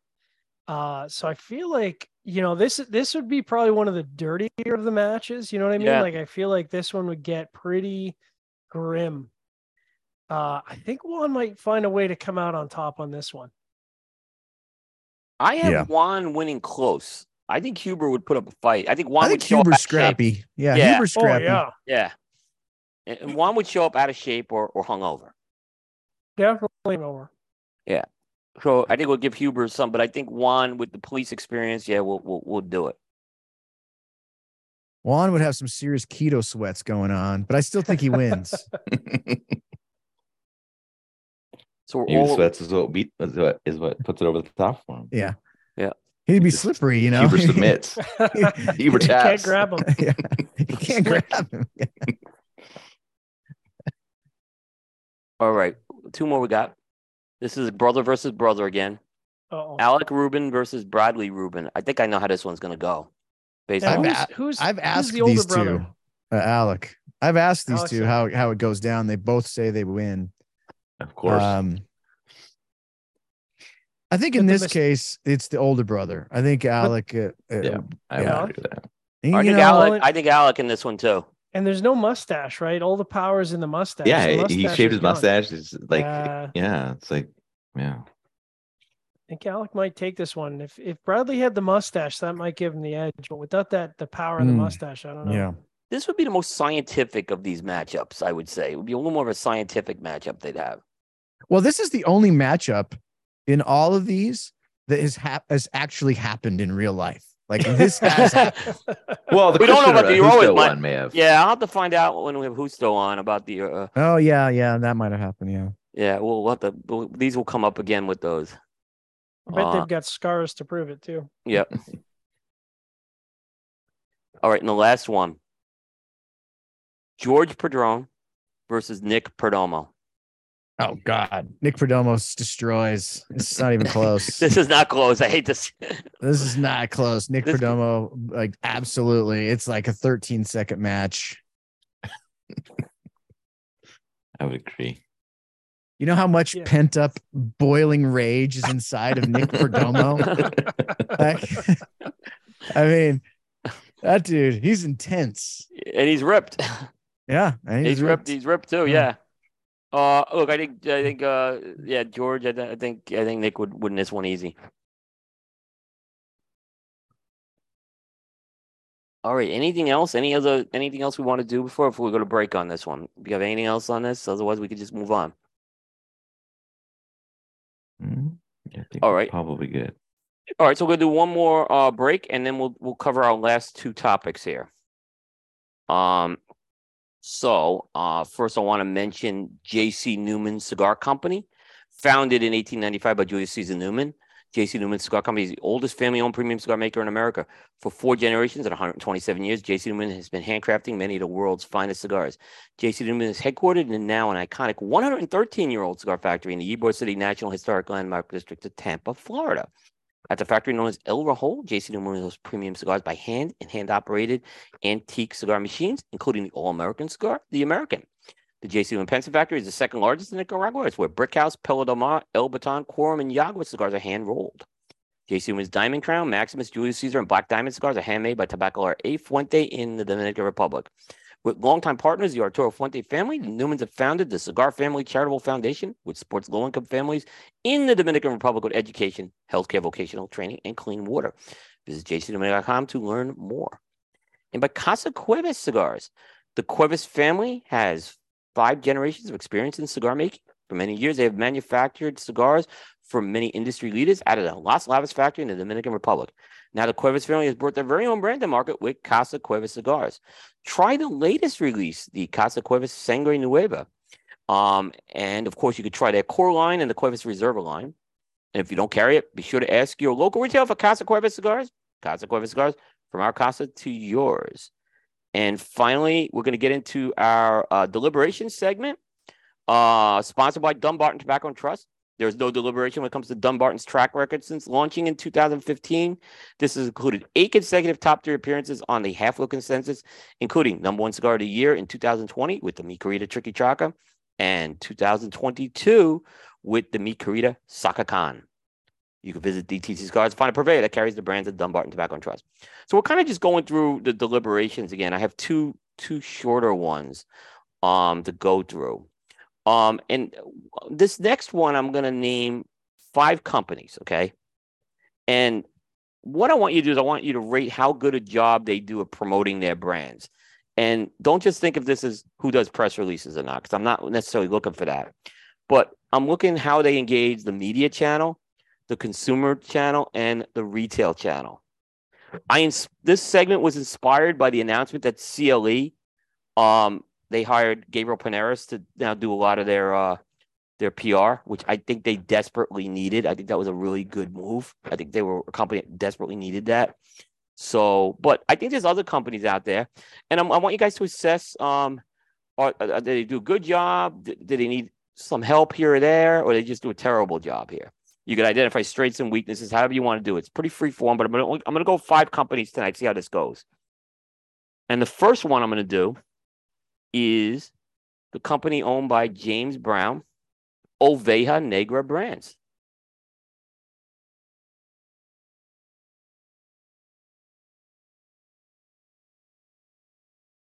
Who's up first, Coop? Um, I'll, I'll, I'll go. I'll go. Since you talked, you'll go first. Oh, shot myself in the foot. Um, listen, I think they do a very good job. Um, you know, I. You said no press releases, but uh, listen, I'm media. Press releases are a big deal. Uh, Oveja sends out the press releases immediately. They don't hold them back. Um, they're very communicative, both in press releases, chats. Uh, getting a hold of any member of the team is easy.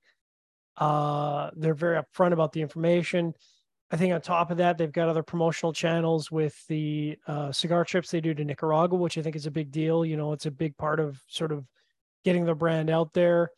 Um, they're very approachable at the booth. Uh, I have personal contacts with, with people there.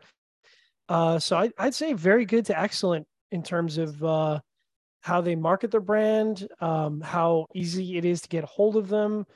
Uh, and I think they have pretty strong consumer engagement. I mean, obviously Eric probably has a pretty good insight for Dojo because you guys get to see that stuff pretty clearly about how people are engaging with the brand, right?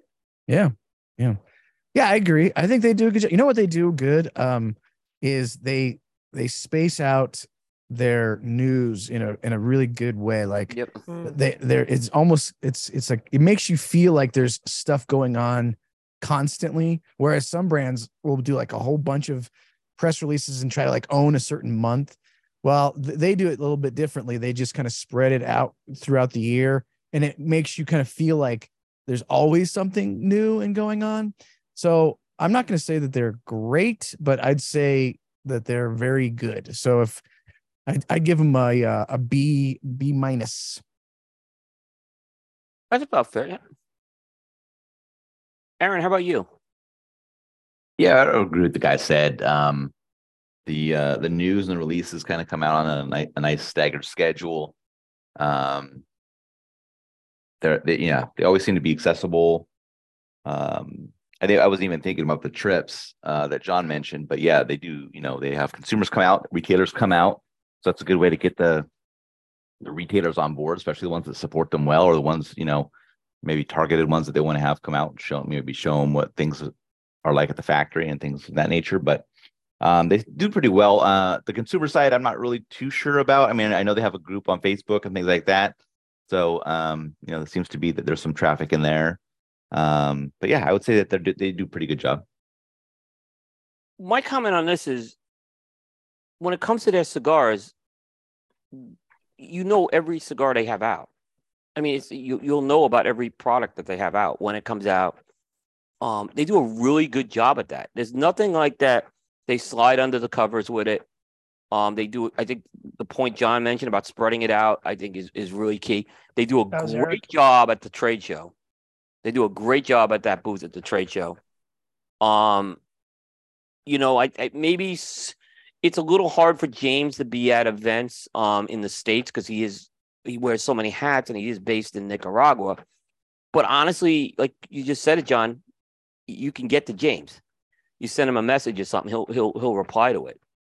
Um, I think he's, I think he's done for a small company, and in the factory tours, I didn't think of that one either. I think he's done a great job. I think they do a great job. They're one of the best to deal with. Um, now, is there always now, room for improvement? Say, sure, but yeah, I mean, it's it's. I think it's very good. I'd say B plus is what I would give him as well. There is a comment in the uh, chat about uh, maybe some question mark around how they communicate to retailers. So obviously, don't have a good insight to that. So that's kind of interesting. That's interesting. Yeah, there was a comment with that. Um. So, I mean, that's Maybe fair. We're hearing it from the retail perspective. Yep. Uh, so, I mean, that's what we're looking for here. And audience feedback, certainly welcome. But, but, uh, but no, I mean, I, I would say at least, I mean, I, I know I speak from the media hat. They're, they're one of the better companies I've dealt with.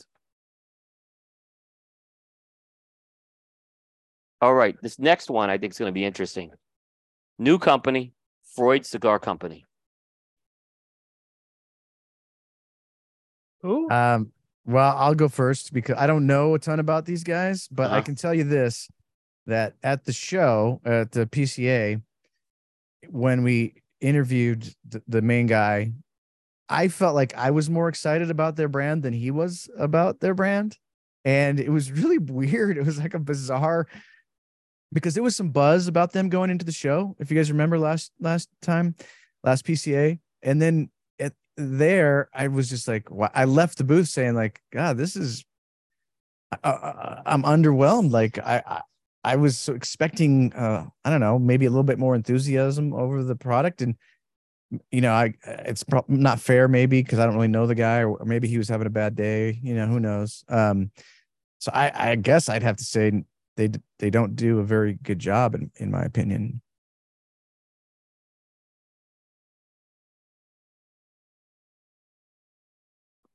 Yeah, I mean, there's there's a company that could use a Gabriel. Um, you know, yep. I think uh, I don't.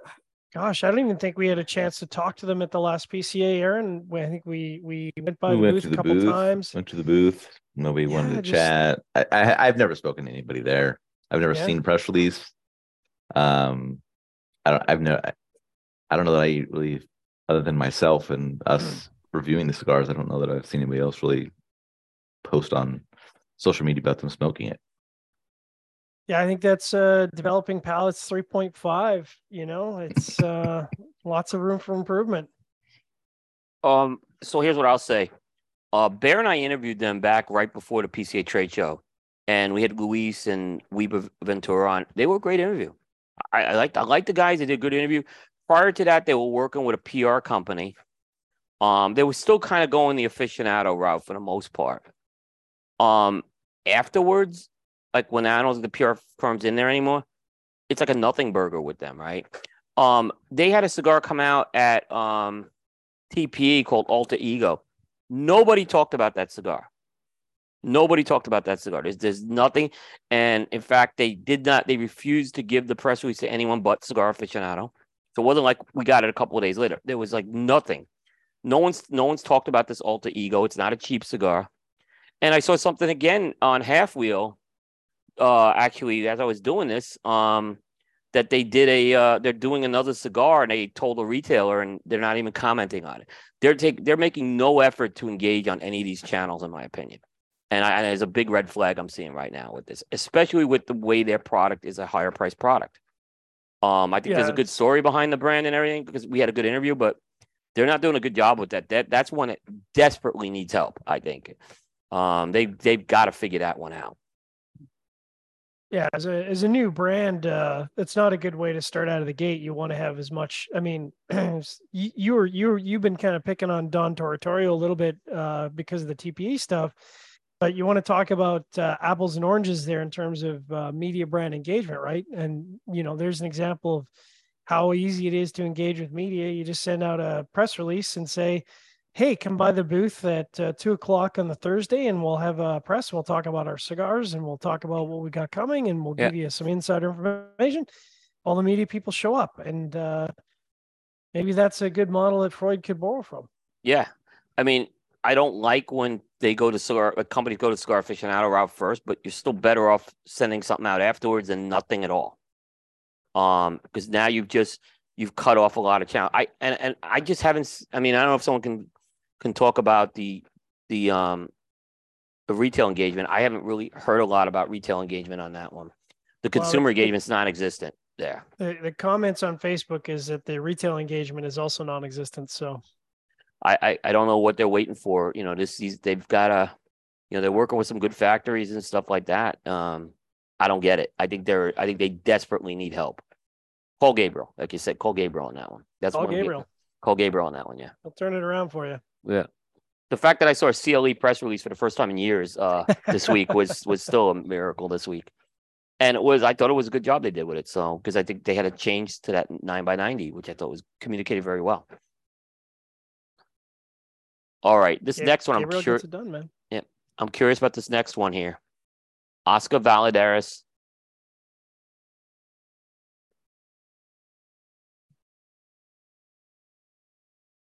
I will go. Yeah. Yep. Yes. It's, it's poor. Go, Aaron. It's poor. Go. Yep. Uh, you know, I don't. I, I coach a girls softball team called the Astros, but that's the closest I'll get to the Oscar Valadares team. I think. I mean, I, yeah, I, I don't really have any yeah. contact with them. Don't see much. I mean, the biggest thing I see from them is like, if you go to the Rocky Mountain Cigar Festival and people are buying the Woody to smoke and they're walking around and people want to take pictures with them, that's the, that's the engagement yeah. level of what yep. I think is going on. So I think they got some good products. I mean, some of their cigars are, are pretty good. And I, I think they do some tour uh, or at least yeah, get they, together in Nicaragua. They just started. Or I mean, Honduras. Honduras. Um, yeah. yeah, my retailer just yeah. went.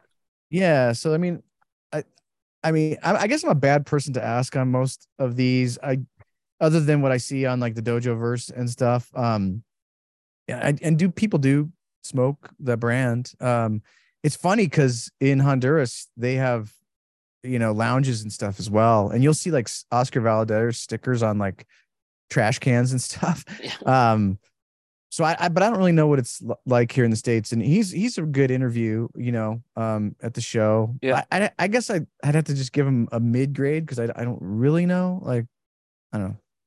So I know Oscar, and I've known Oscar for quite a number of years because I got to know him when he was doing events up. We had a, a trade um, festival up here for a number of years, and Oscar participated.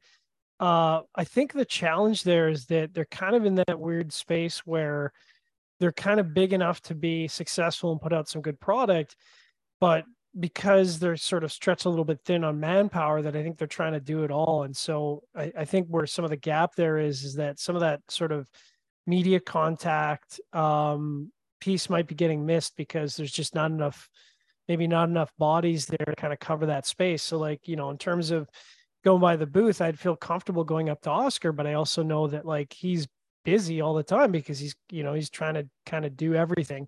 So, uh, you know, if you talk about like a company that could use a Gabriel, I think there's a company that could really use a Gabriel to sort of bridge that gap to uh, be a lifeline for media contacts for sure. I, I don't even know, Aaron, when's the last time we got a, a press release from Oscar Valadares? I don't think I've ever gotten one. No. Yeah. So it's been a, it's been a minute. Yeah. So that's some good points. So what I'll say is, um, anytime I've reached out to Alvaro, uh, who's Oscar's right hand man, and when I get to Oscar, they are responsive. Uh, more Alvaro than Oscar. He's because he's tougher to get to. Um, so, but I'm always having to chase them down for stuff, right? I feel they could be a little more proactive with that. I do think they do a good job, at least from what I see in Charlotte with the retailers. They're very well engaged with the retailers. Um, they do a really good job with that.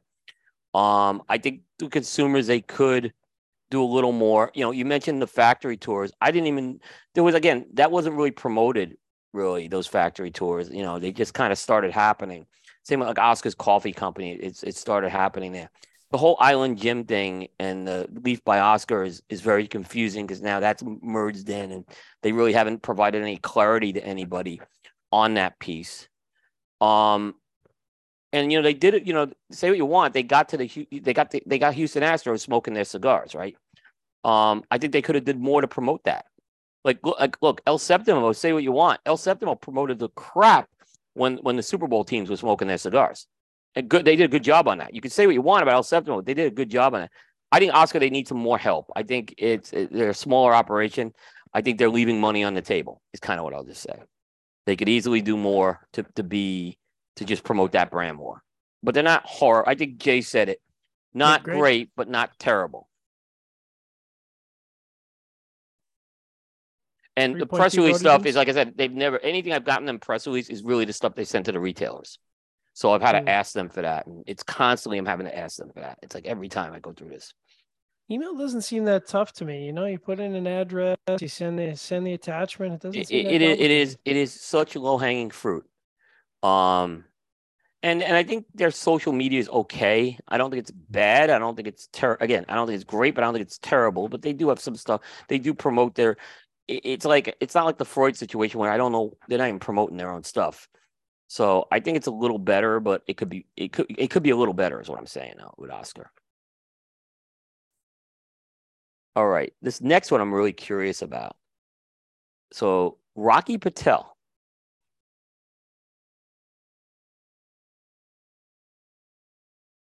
do we get press releases from Rocky Patel? Or? We used to. No, no. There was a time that's, we that's... did. And then they now the guy's gone. Yeah, I mean that's surprising for a company that size, you know.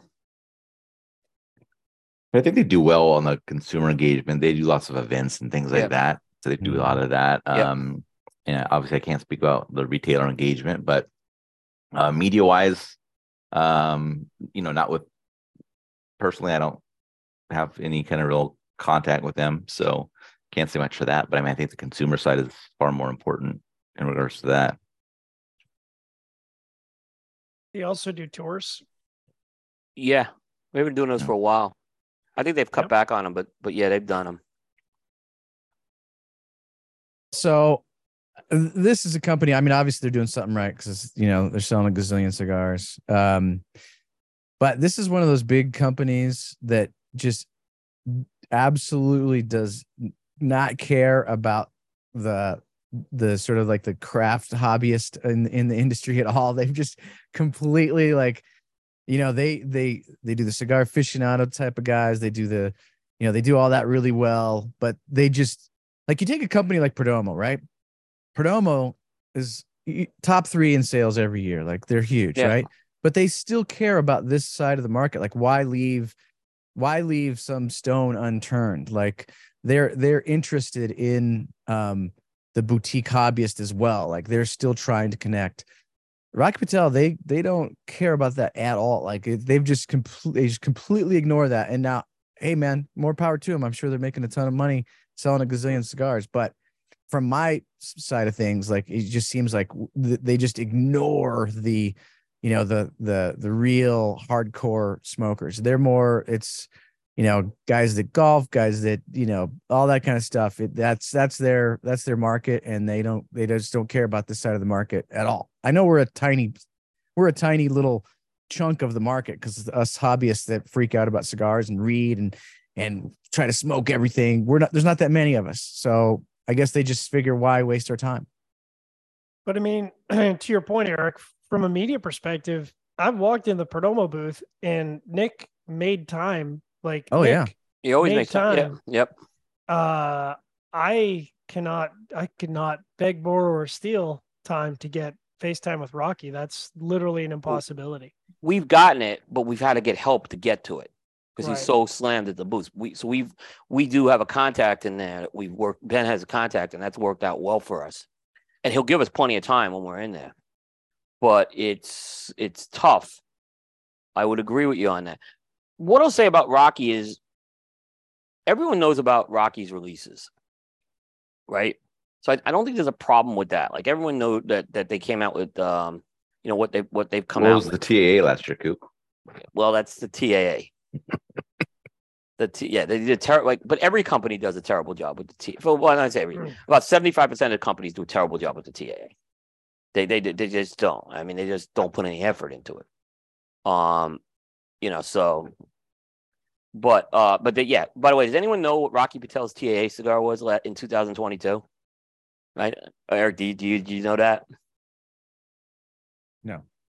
That no one knew, right? That, is it, that's is it the winter collection spinoff? It was the Decade Habano. Ah. Uh. Yeah. But uh, but for the most part, people knew about the Edge twentieth anniversary this year. They knew about the the DB the DB uh, the D B S release. Uh, they've known about the sixty. They, I mean, for the most part, they get it out there. But I almost, and I think they do a good job at, at like retail and consumer engagement. But to me, they're like a sleeping giant, like Fuente was a couple of years ago, um, where they could be. They, I think, they just leave money on the table. Um, they don't, they don't really engage well with the media. I mean, I, I'm gonna be. I don't think that's by design. I think it's just from talking to Rocky. It doesn't sound like it's designed. They're just. Uh, they don't have, they, they need people to do that for them. And, um, but I think if they had like a social media, like Rocky, you know, group, or if Rocky did what some of the Fuente stuff we're doing, Rocky could just turn into this ginormous like machine, like that. I, I think they just, it, they, they, you know, they could do a lot better with that. So I don't, they're doing something right. I think one of you guys said they're doing something right. I just don't think they're, they're, they're doing what they are capable of doing. Fat and happy. Yeah. All right. The last one. La Aurora Cigars. Well, I mean, obviously with the news this past week, maybe they're um, wanting to do a little bit better, uh, taking on their own distribution and whatnot. So, but typically terrible, I would say. Like, does anybody know what they're doing? I have uh, no clue. Like, I don't even pay attention to that brand. When Nate McIntyre was with Miami, they did a great job with that brand. But when Nate left, like, they became invisible. Yeah. Now there's a new team in place. They started communicating with the media. Uh, the other things, I think the retail and the consumer channels, now that there's a U S, I think that's a to be determined. We got to see how they're going to do it. So I think it's an incomplete with this one. I'm willing to give this new team a chance. Um, I did get the chance to spend some time with these guys at Pro Cigar. So I'm willing to give them, and I think they want to work with media and they want to work through all these channels. They know they have a lot of work to do, but you know, for two years they were, you know, it was in limbo with these guys. So they have work to do. How do you think their engagement was with media to T P E, Coop? Uh, it, you know, uh, that was, there was a lot of, re- look, I think media did a bad job at T P E. They didn't that wasn't the question. That wasn't the question. How did they do? They didn't, according to what I talked to Charlie about this, they really didn't send a lot of people to T P E. Yeah. So I don't think person, they did. One person. Yeah, they didn't do a good job. I think they left the answer. I'll answer the question, John. They should have had people there talking about this. I mean, yeah, I understand they're in the Miami cigar booths, but it had to already be a, you know, kind of like the divorce is final. You're just waiting for the divorce to be finalized at this point. So if they're in there, why not have someone in there talking about what they're going to be doing? And why not, you know, talk to some media folks about what's going on there? They did, they did advertise. They were at T P and they did a booth thing. Um, but, you know, this is going back to the Don Doroteo thing. I saw media covered more Don Doroteo than La Aurora. And by the way, same factory. Yeah. So that was kind of where I went with that. Um, they're going to have a chance at P C A to prove themselves. So this is going to be a big one. Let's see how they do at, T- at P C A. Well, that'll be that'll be an interesting topic for the uh, P C A recap show. Maybe we can uh, maybe we can score them and see how they did. Yeah, I have a. There's going to be a, when we do the uh, when we do the P C A uh, when we do the P C A um, preview show, when we do the over unders. Uh, we're gonna have over unders on people who cover La Aurora and Oliva this year, by the way. So, I was, I was, I, if you weren't gonna say it, I was gonna say it a number of times that uh, Aaron and I walk into the Oliva booth and uh, look like John Travolta trying to find somebody to talk to. See, we had no problem with it. That's why I was like wondering about. It. That's why, but um, I don't know. We'll wear our cigar coupe shirts and we'll get taken care of. I'm sure. Yeah. Maybe maybe my camera's not big enough. I don't know. Maybe I need a bigger camera. Yeah. But, I mean, I'm just saying, if you're covering Don Doroteo, and I have no problem if you're covering Don Doroteo, you got to cover La Aurora. You have to. I mean, it's just, you I'll can't. tell you why that's not true. Don Doroteo reached out to us. La Aurora did not. Thank you. I understand that, but but uh, in the end, uh, to understand covering Don Doroteo, you, you probably have to invest some time in La Aurora. That's just me. Well, you could say, oh, yeah, we made our cigars at, at La Aurora. Yeah. Fantastic. Can you yeah. make an introduction to us? Fair. That's a fair. Yeah, that's a fair comment. Well, I'm gonna see. I'm gonna give this team a chance. Uh, Ed McKenna, who used to be with uh, General, is is kind of heading the operation up, and it sounds like he's he, there's a lot of things he's going to be doing that have been different in the past. So um, I'm going to just see what happens when we get the P C A with them this year. This is a big opportunity for them. All right, um, and I, I may look. We, we maybe from time to time we'll revisit this segment with other companies, but you know we could do a whole show on this too. But I just figured we do five. I wanted to see how that went. All right, last topic. Um, Chat G P T in the cigar, Chat G P T in the cigar business. Why should I care? Might get some good blends at some point. Well, for folks who don't know what Chat G P T is, because I'm not sure I totally understand. I know it's A I, but what is what is what is about it like? Because maybe John and Eric and Aaron, maybe you guys know more about it than the old guy like me. I mean, where do you where do you want to go? Um, it's I don't know if it it's going to be that impactful in the in the cigar industry, but in the sort of wider media internet sphere, um, it's probably one of the most disruptive uh, technologies in terms of uh, search engines and S E O and advertising for the last, I don't know, fourteen years, fifteen years, basically since the start of the internet. I mean, the way I would essentially describe it is if you use Google today to try to find an answer, if you're searching for information or you're searching for a website or you're searching for, you know, how old is a certain actor, you're given a list of results to sort of parse through to get that answer through searching. The purpose of Chat G P T is to ask a question and get an answer. Now, sometimes that answer is incomplete or sometimes perhaps that answer is actually incorrect. But I'd say for the most part, you like, and I'll, I'll give a sort of a really obscure uh, example of this because uh, I was going through some old Kung Fu movies. Eric will appreciate this. We were watching some old Kung Fu movies and uh, now I can't remember the movie we're watching, but at the start of the movie, they have uh, all of these sort of vignettes of like classic Kung Fu movies. And they're, they're like really fast. They're giving like basically three second clips of all these sort of like, these are the fifteen classic Kung Fu movies that have ever been made. And I was like, oh, that's really fascinating. I want to make a list of movies for us to, you know, so I can watch with my wife and kind of take her through Kung Fu movies. I could not get that answer. I literally could not find any place on the internet to answer that question. And I said, you know what? This would be a really good question for Chat G P T. And I said, what are the What are the movies that are represent? And it not only did it give me the list, but it actually gave me a link to I M D B for every single one of those movies in one big list based on that question. And then it had follow-up information. That was all off of like one, one sort of very simple question. Uh, so it's, it's, it's a very interesting and very probably disruptive technology for the better. I think that's, uh, that's coming out. That's kind of my answer. Aaron, you mentioned even, about go ahead, Aaron. I was like, even beyond like just search, um, like it, you could ask it to do something for you, right? And it will do it for you. So, like if you say, write me a press release for this cigar that, uh, you know, has this blend, it will write the press release for you, and uh, you, go, Skip. And you can send it out to there you the, go, Skip. So if you if you if you write if you want to write uh, a program, a code to do something, a script to do something, then you can tell it what you want it to do, what language you want it in, and it will write it for you.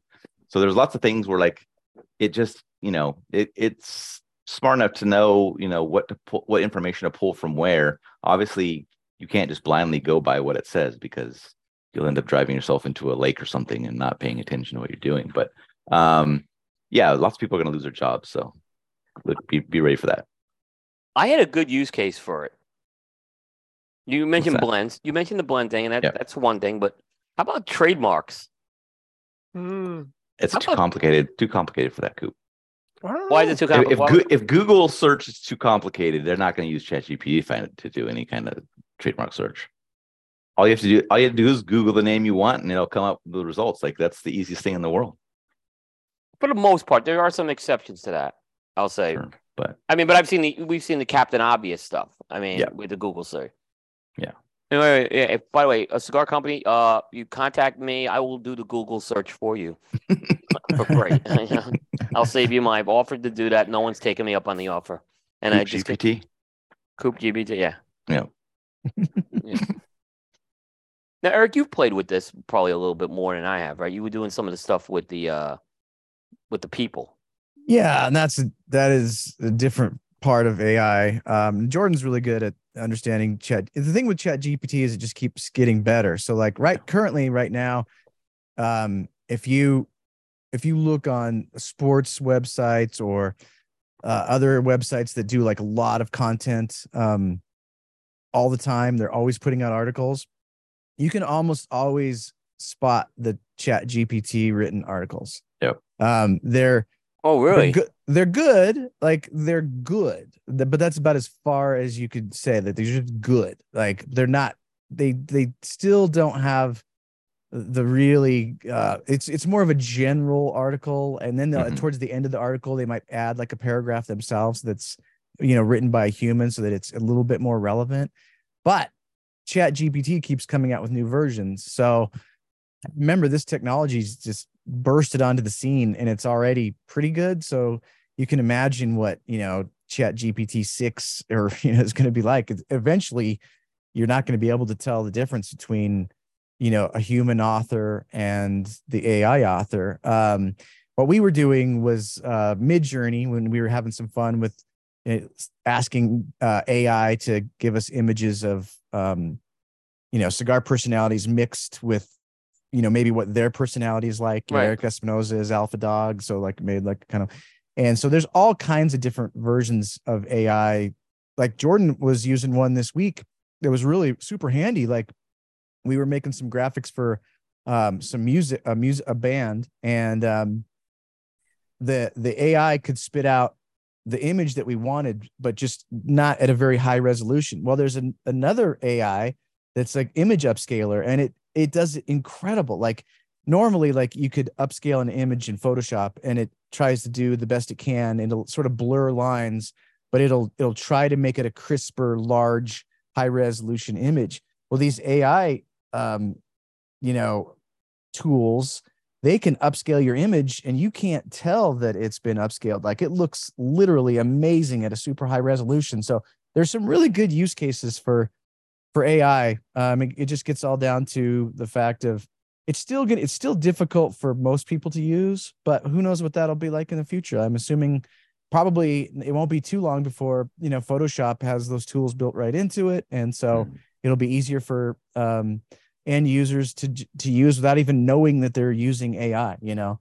And so uh, it's a great tool. It'll just keep getting better. And it, just like any tool in the hands of, in the hands of a good guy, it's a great tool. In the hands of a bad guy, it could be a really bad tool. Um, so it's just a tool, you know? All right. I'll close it out with this. N F Ts, Chat G P Ts, which make it and which fizzle out. Well, neither are going to fizzle out. Um, they both have too good a use. Uh, there's there's great uses for both of them. N F Ts, when they first started, they there was no functionality to them. It was just like, well, this is a this is a crypto token, but it has something attached to it. But now these N F Ts do all sorts of great functionality. So uh, that'll that'll in- get better and better and better. Chat G P T will get better and better. Neither one of these is going to fizzle out. This is just the way of the future. This is how about, gotta, how about for the cigar industry, though? Well, I mean, that depends on what you how you want to use them, right? Um, there's going to be uses for some of these things, and there's not going to be use. I'd say in the cigar industry, the N F T thing will probably fizzle out for the cigar industry. Yeah, I was wondering. Remember the the first N F T that came out was the United one with the Atabay. Mm-hmm. And I think it lost some momentum is what happened. I think they had an interesting concept at the beginning, but now I think it's lost some momentum because some other people have come and they're, you know, obviously LaFleur came and did their thing, and now Abe's going to be doing his thing this year. So I think they may have lost a little momentum, but, you know, they were the first ones to do it. And I was wondering if we would see a ton of these, like conce- they call it conceptual cigars. I was wondering if we were going to see a lot of these. It really, we haven't seen it, but they did sell those N F Ts from what I remember. Uh, United did sell those N F Ts. Yeah, I mean, I think from a from a use case perspective, I think Chat G P T is probably a more useful f- tool for the industry. Like, like if you feel comfortable with technology, like, and I'm not kidding, uh, you kind of poke fun at Skip in the press releases, but that, that isn't actually a joke. Like you could, you could actually go in and say, I need you to write me a press release with this criteria from this company. And I want you, like, this is the title of the cigar. This is the blend. This is the price. Write me a press release. And, and you, you could type one or two sentences and it will literally give you a decent press copy that you could send out. And, and, you know, maybe you modify a couple things, but it would probably take forty-five minutes to an hour worth of work and, and distill that down to a minute of typing. Like it's, it's a, it's an extremely useful tool. And, you know, to Eric's point, I think you do have to know how to navigate it. And, you know, I think there's always been a bit of a technology barrier in the cigar industry. Um, but if, but if I'm a marketing guy in the cigar industry, I absolutely would be utilizing ChatGPT to write copy and write emails and, and respond to stuff, frankly. And if you're looking for a raise, it'll write an excellent request for raise uh, article or uh, email that you can send to your boss, by the way. It's very, very I mean, look, it, you could really have a good customer engagement using A I for your responses and stuff like that, because, you know, obviously this is high level stuff and I don't, who's going to implement it, but like you, it could receive an email from a retailer. It can check into your inventory. It can let them know what you have left or whatever it is. And it, you know, you could set all the parameters for how you want to discount, all that stuff. And it, it would just be taking care of stuff for you. Like it's, it's at that, it, it could be at that level. So, I mean, there's, you know, Microsoft's implementing it into all their tools for like C R M and email and all that stuff. So it's going to be, you know, a lot of these times when you're going to be engaging with some of these larger companies, uh, you're not going to, it's not going to be an, a human emailing you back or any of that stuff. It's going to just all be automated uh, processes that are handled by A I. Could they do cigar reviews? Could cigar reviews, could it actually go to cigar review? Of course. Yeah. Yeah. Well, yeah, yeah. It could, in it fact, could for sure write one for you. I mean, yeah. I don't, it, obviously yeah. It can't taste the cigar, right? So. So I, I I'm actually planning, uh, and I haven't talked to Aaron about this, but I was actually planning to uh, take some some sort of rough criteria of a review and just pump that into ChatGPT just to see what kind of copy it could produce, just as an experiment to say, you know, these these are my tasting notes. Write me a review based on the style of this website, and it will go and scrape the website and come back with information. Um, and you know, it could be interesting. I did stump it though the other day. Did you? I asked if it could explain the developing palate scoring system. but I, well, and, that, I just, and then it was broke. Yeah, it was broke. Well, I just stumped it. I just went on here, right? And I asked what I, I so I asked what was Rocky Patel's twenty twenty-two T A A cigar, and they said basically they only had cutoff date up to September twenty twenty-one, right? Of, of yeah. knowledge. So I asked them what Rocky Patel's twenty twenty-one T A A cigar is, and they got it wrong. There you go. So they said it was a uh, six and a half by fifty-two featuring an Ecuadorian Sumatra wrapper, a broadleaf binder, and fillers from Honduras and Nicaragua. No, it was the, and I validated this, it was the uh, Rocky Patel Vintage two thousand six Bala. Yeah. So, so they, so it's not that, that so chat, even the ch, uh, ChatGPT can't get a T A A cigar right. I mean, what, what does that tell you? Now, is that the fault of ChatGPT or the it's because of T A's fault? We already know that because there's no because these, there's no information. They don't. Right. Yeah, the information has to come from somewhere. Yeah. So yeah. yep, yep. Uh, and if you haven't heard the news, the twenty twenty-three T A A cigars will be very limitedly covered by Cigar Coop. We're not dealing with twenty chasing down twenty cigars anymore. So there's there's your, there's your but uh but yeah, it did not have a. Uh, It did know what the T A A was, so but that was it. Hmm. So so interesting. It'll, yeah. it'll just keep getting better, but again, it's that it, it still has to pull information from somewhere. It doesn't. Yeah. It doesn't pull it out of thin air. It's so not a vacuum. Yeah, has to come from someplace. Yep. Yeah, I think I think some of the fun with it might be uh, this year's N F L draft. I'm I'm actually tempted to go in there and see um, kind of what its take on the with the new version coming out, with the, what the take is on where the draft is going to land, and see how accurate it can get some of those picks. I think that'll be kind of fun. John, you got to you got to use it for your fantasy football draft. Who should That's I? Who should saying. I? Yeah. I tried to do that for fantasy baseball this year. Oh, it says, I can't predict. It says the first thing I can't predict the future. I was like, all right, here we go. Yeah. All right, guys. I pick between these two guys, and it's just like it, I'm not. I'm not gonna be responsible for this. All right, guys. We kept it under three hours, so uh, I think we're gonna call it a night here. Uh, but I do appreciate Eric and John. Thank you guys for joining as well. We do appreciate it.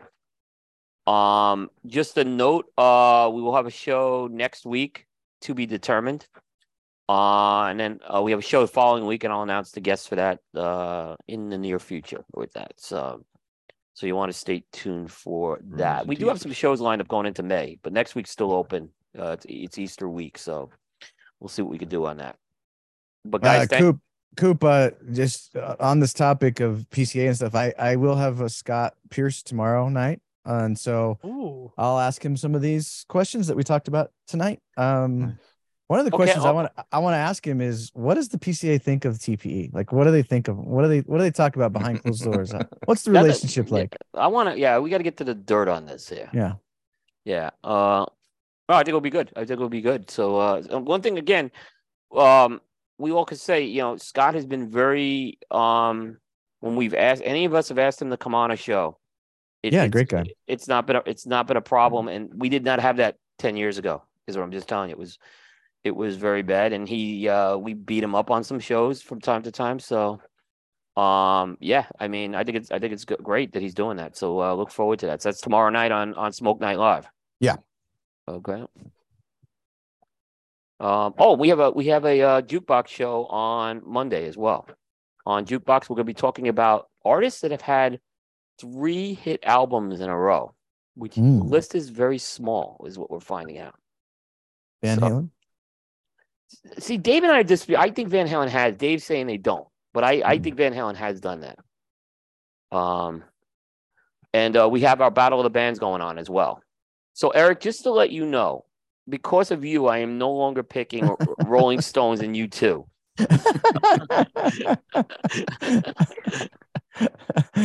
Oh, you're a good man, Coop. Uh, but uh, Hector did pick Joshua. He has Joshua Tree going up against Simple Minds next week, so we'll see what happens with that. Interesting. Yeah. Yeah. Uh, we'll see what happens. But but John, just a we gotta mention it before.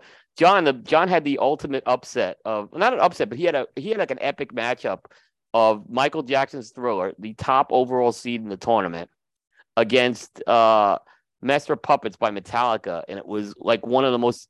It was the biggest battle we ever had outside of a final, mm. and Master of Puppets pulled it out. So John, I, ho- John... I hope so. Jeez, the uh, the metal bands seem to be doing a lot better in the uh, Battle of the eighties albums than uh, I think any other bracket that you've had previously. Yeah, although Iron Maiden, uh, well, I don't want to give that one away, but Iron Maiden's in a. I'll just say is in a battle right now. Mm-hmm. Um, with um. Why am I drawing a blank who they, they matched up against? Um, who? That's your bracket. Who do Iron Maiden go up against? You'd think I'd know this. Yeah, I mm. should know.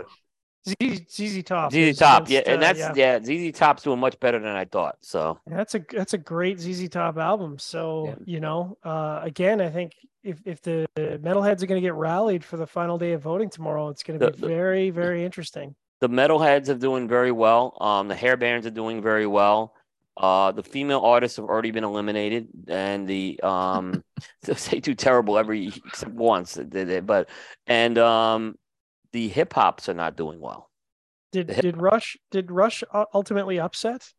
Rush Rush won, yeah. Over Go Public Canada. Go Canada! We're, the Canadians are in it till the end. We're going to try and uh, see if we can get Rush all the way to the final. Yep.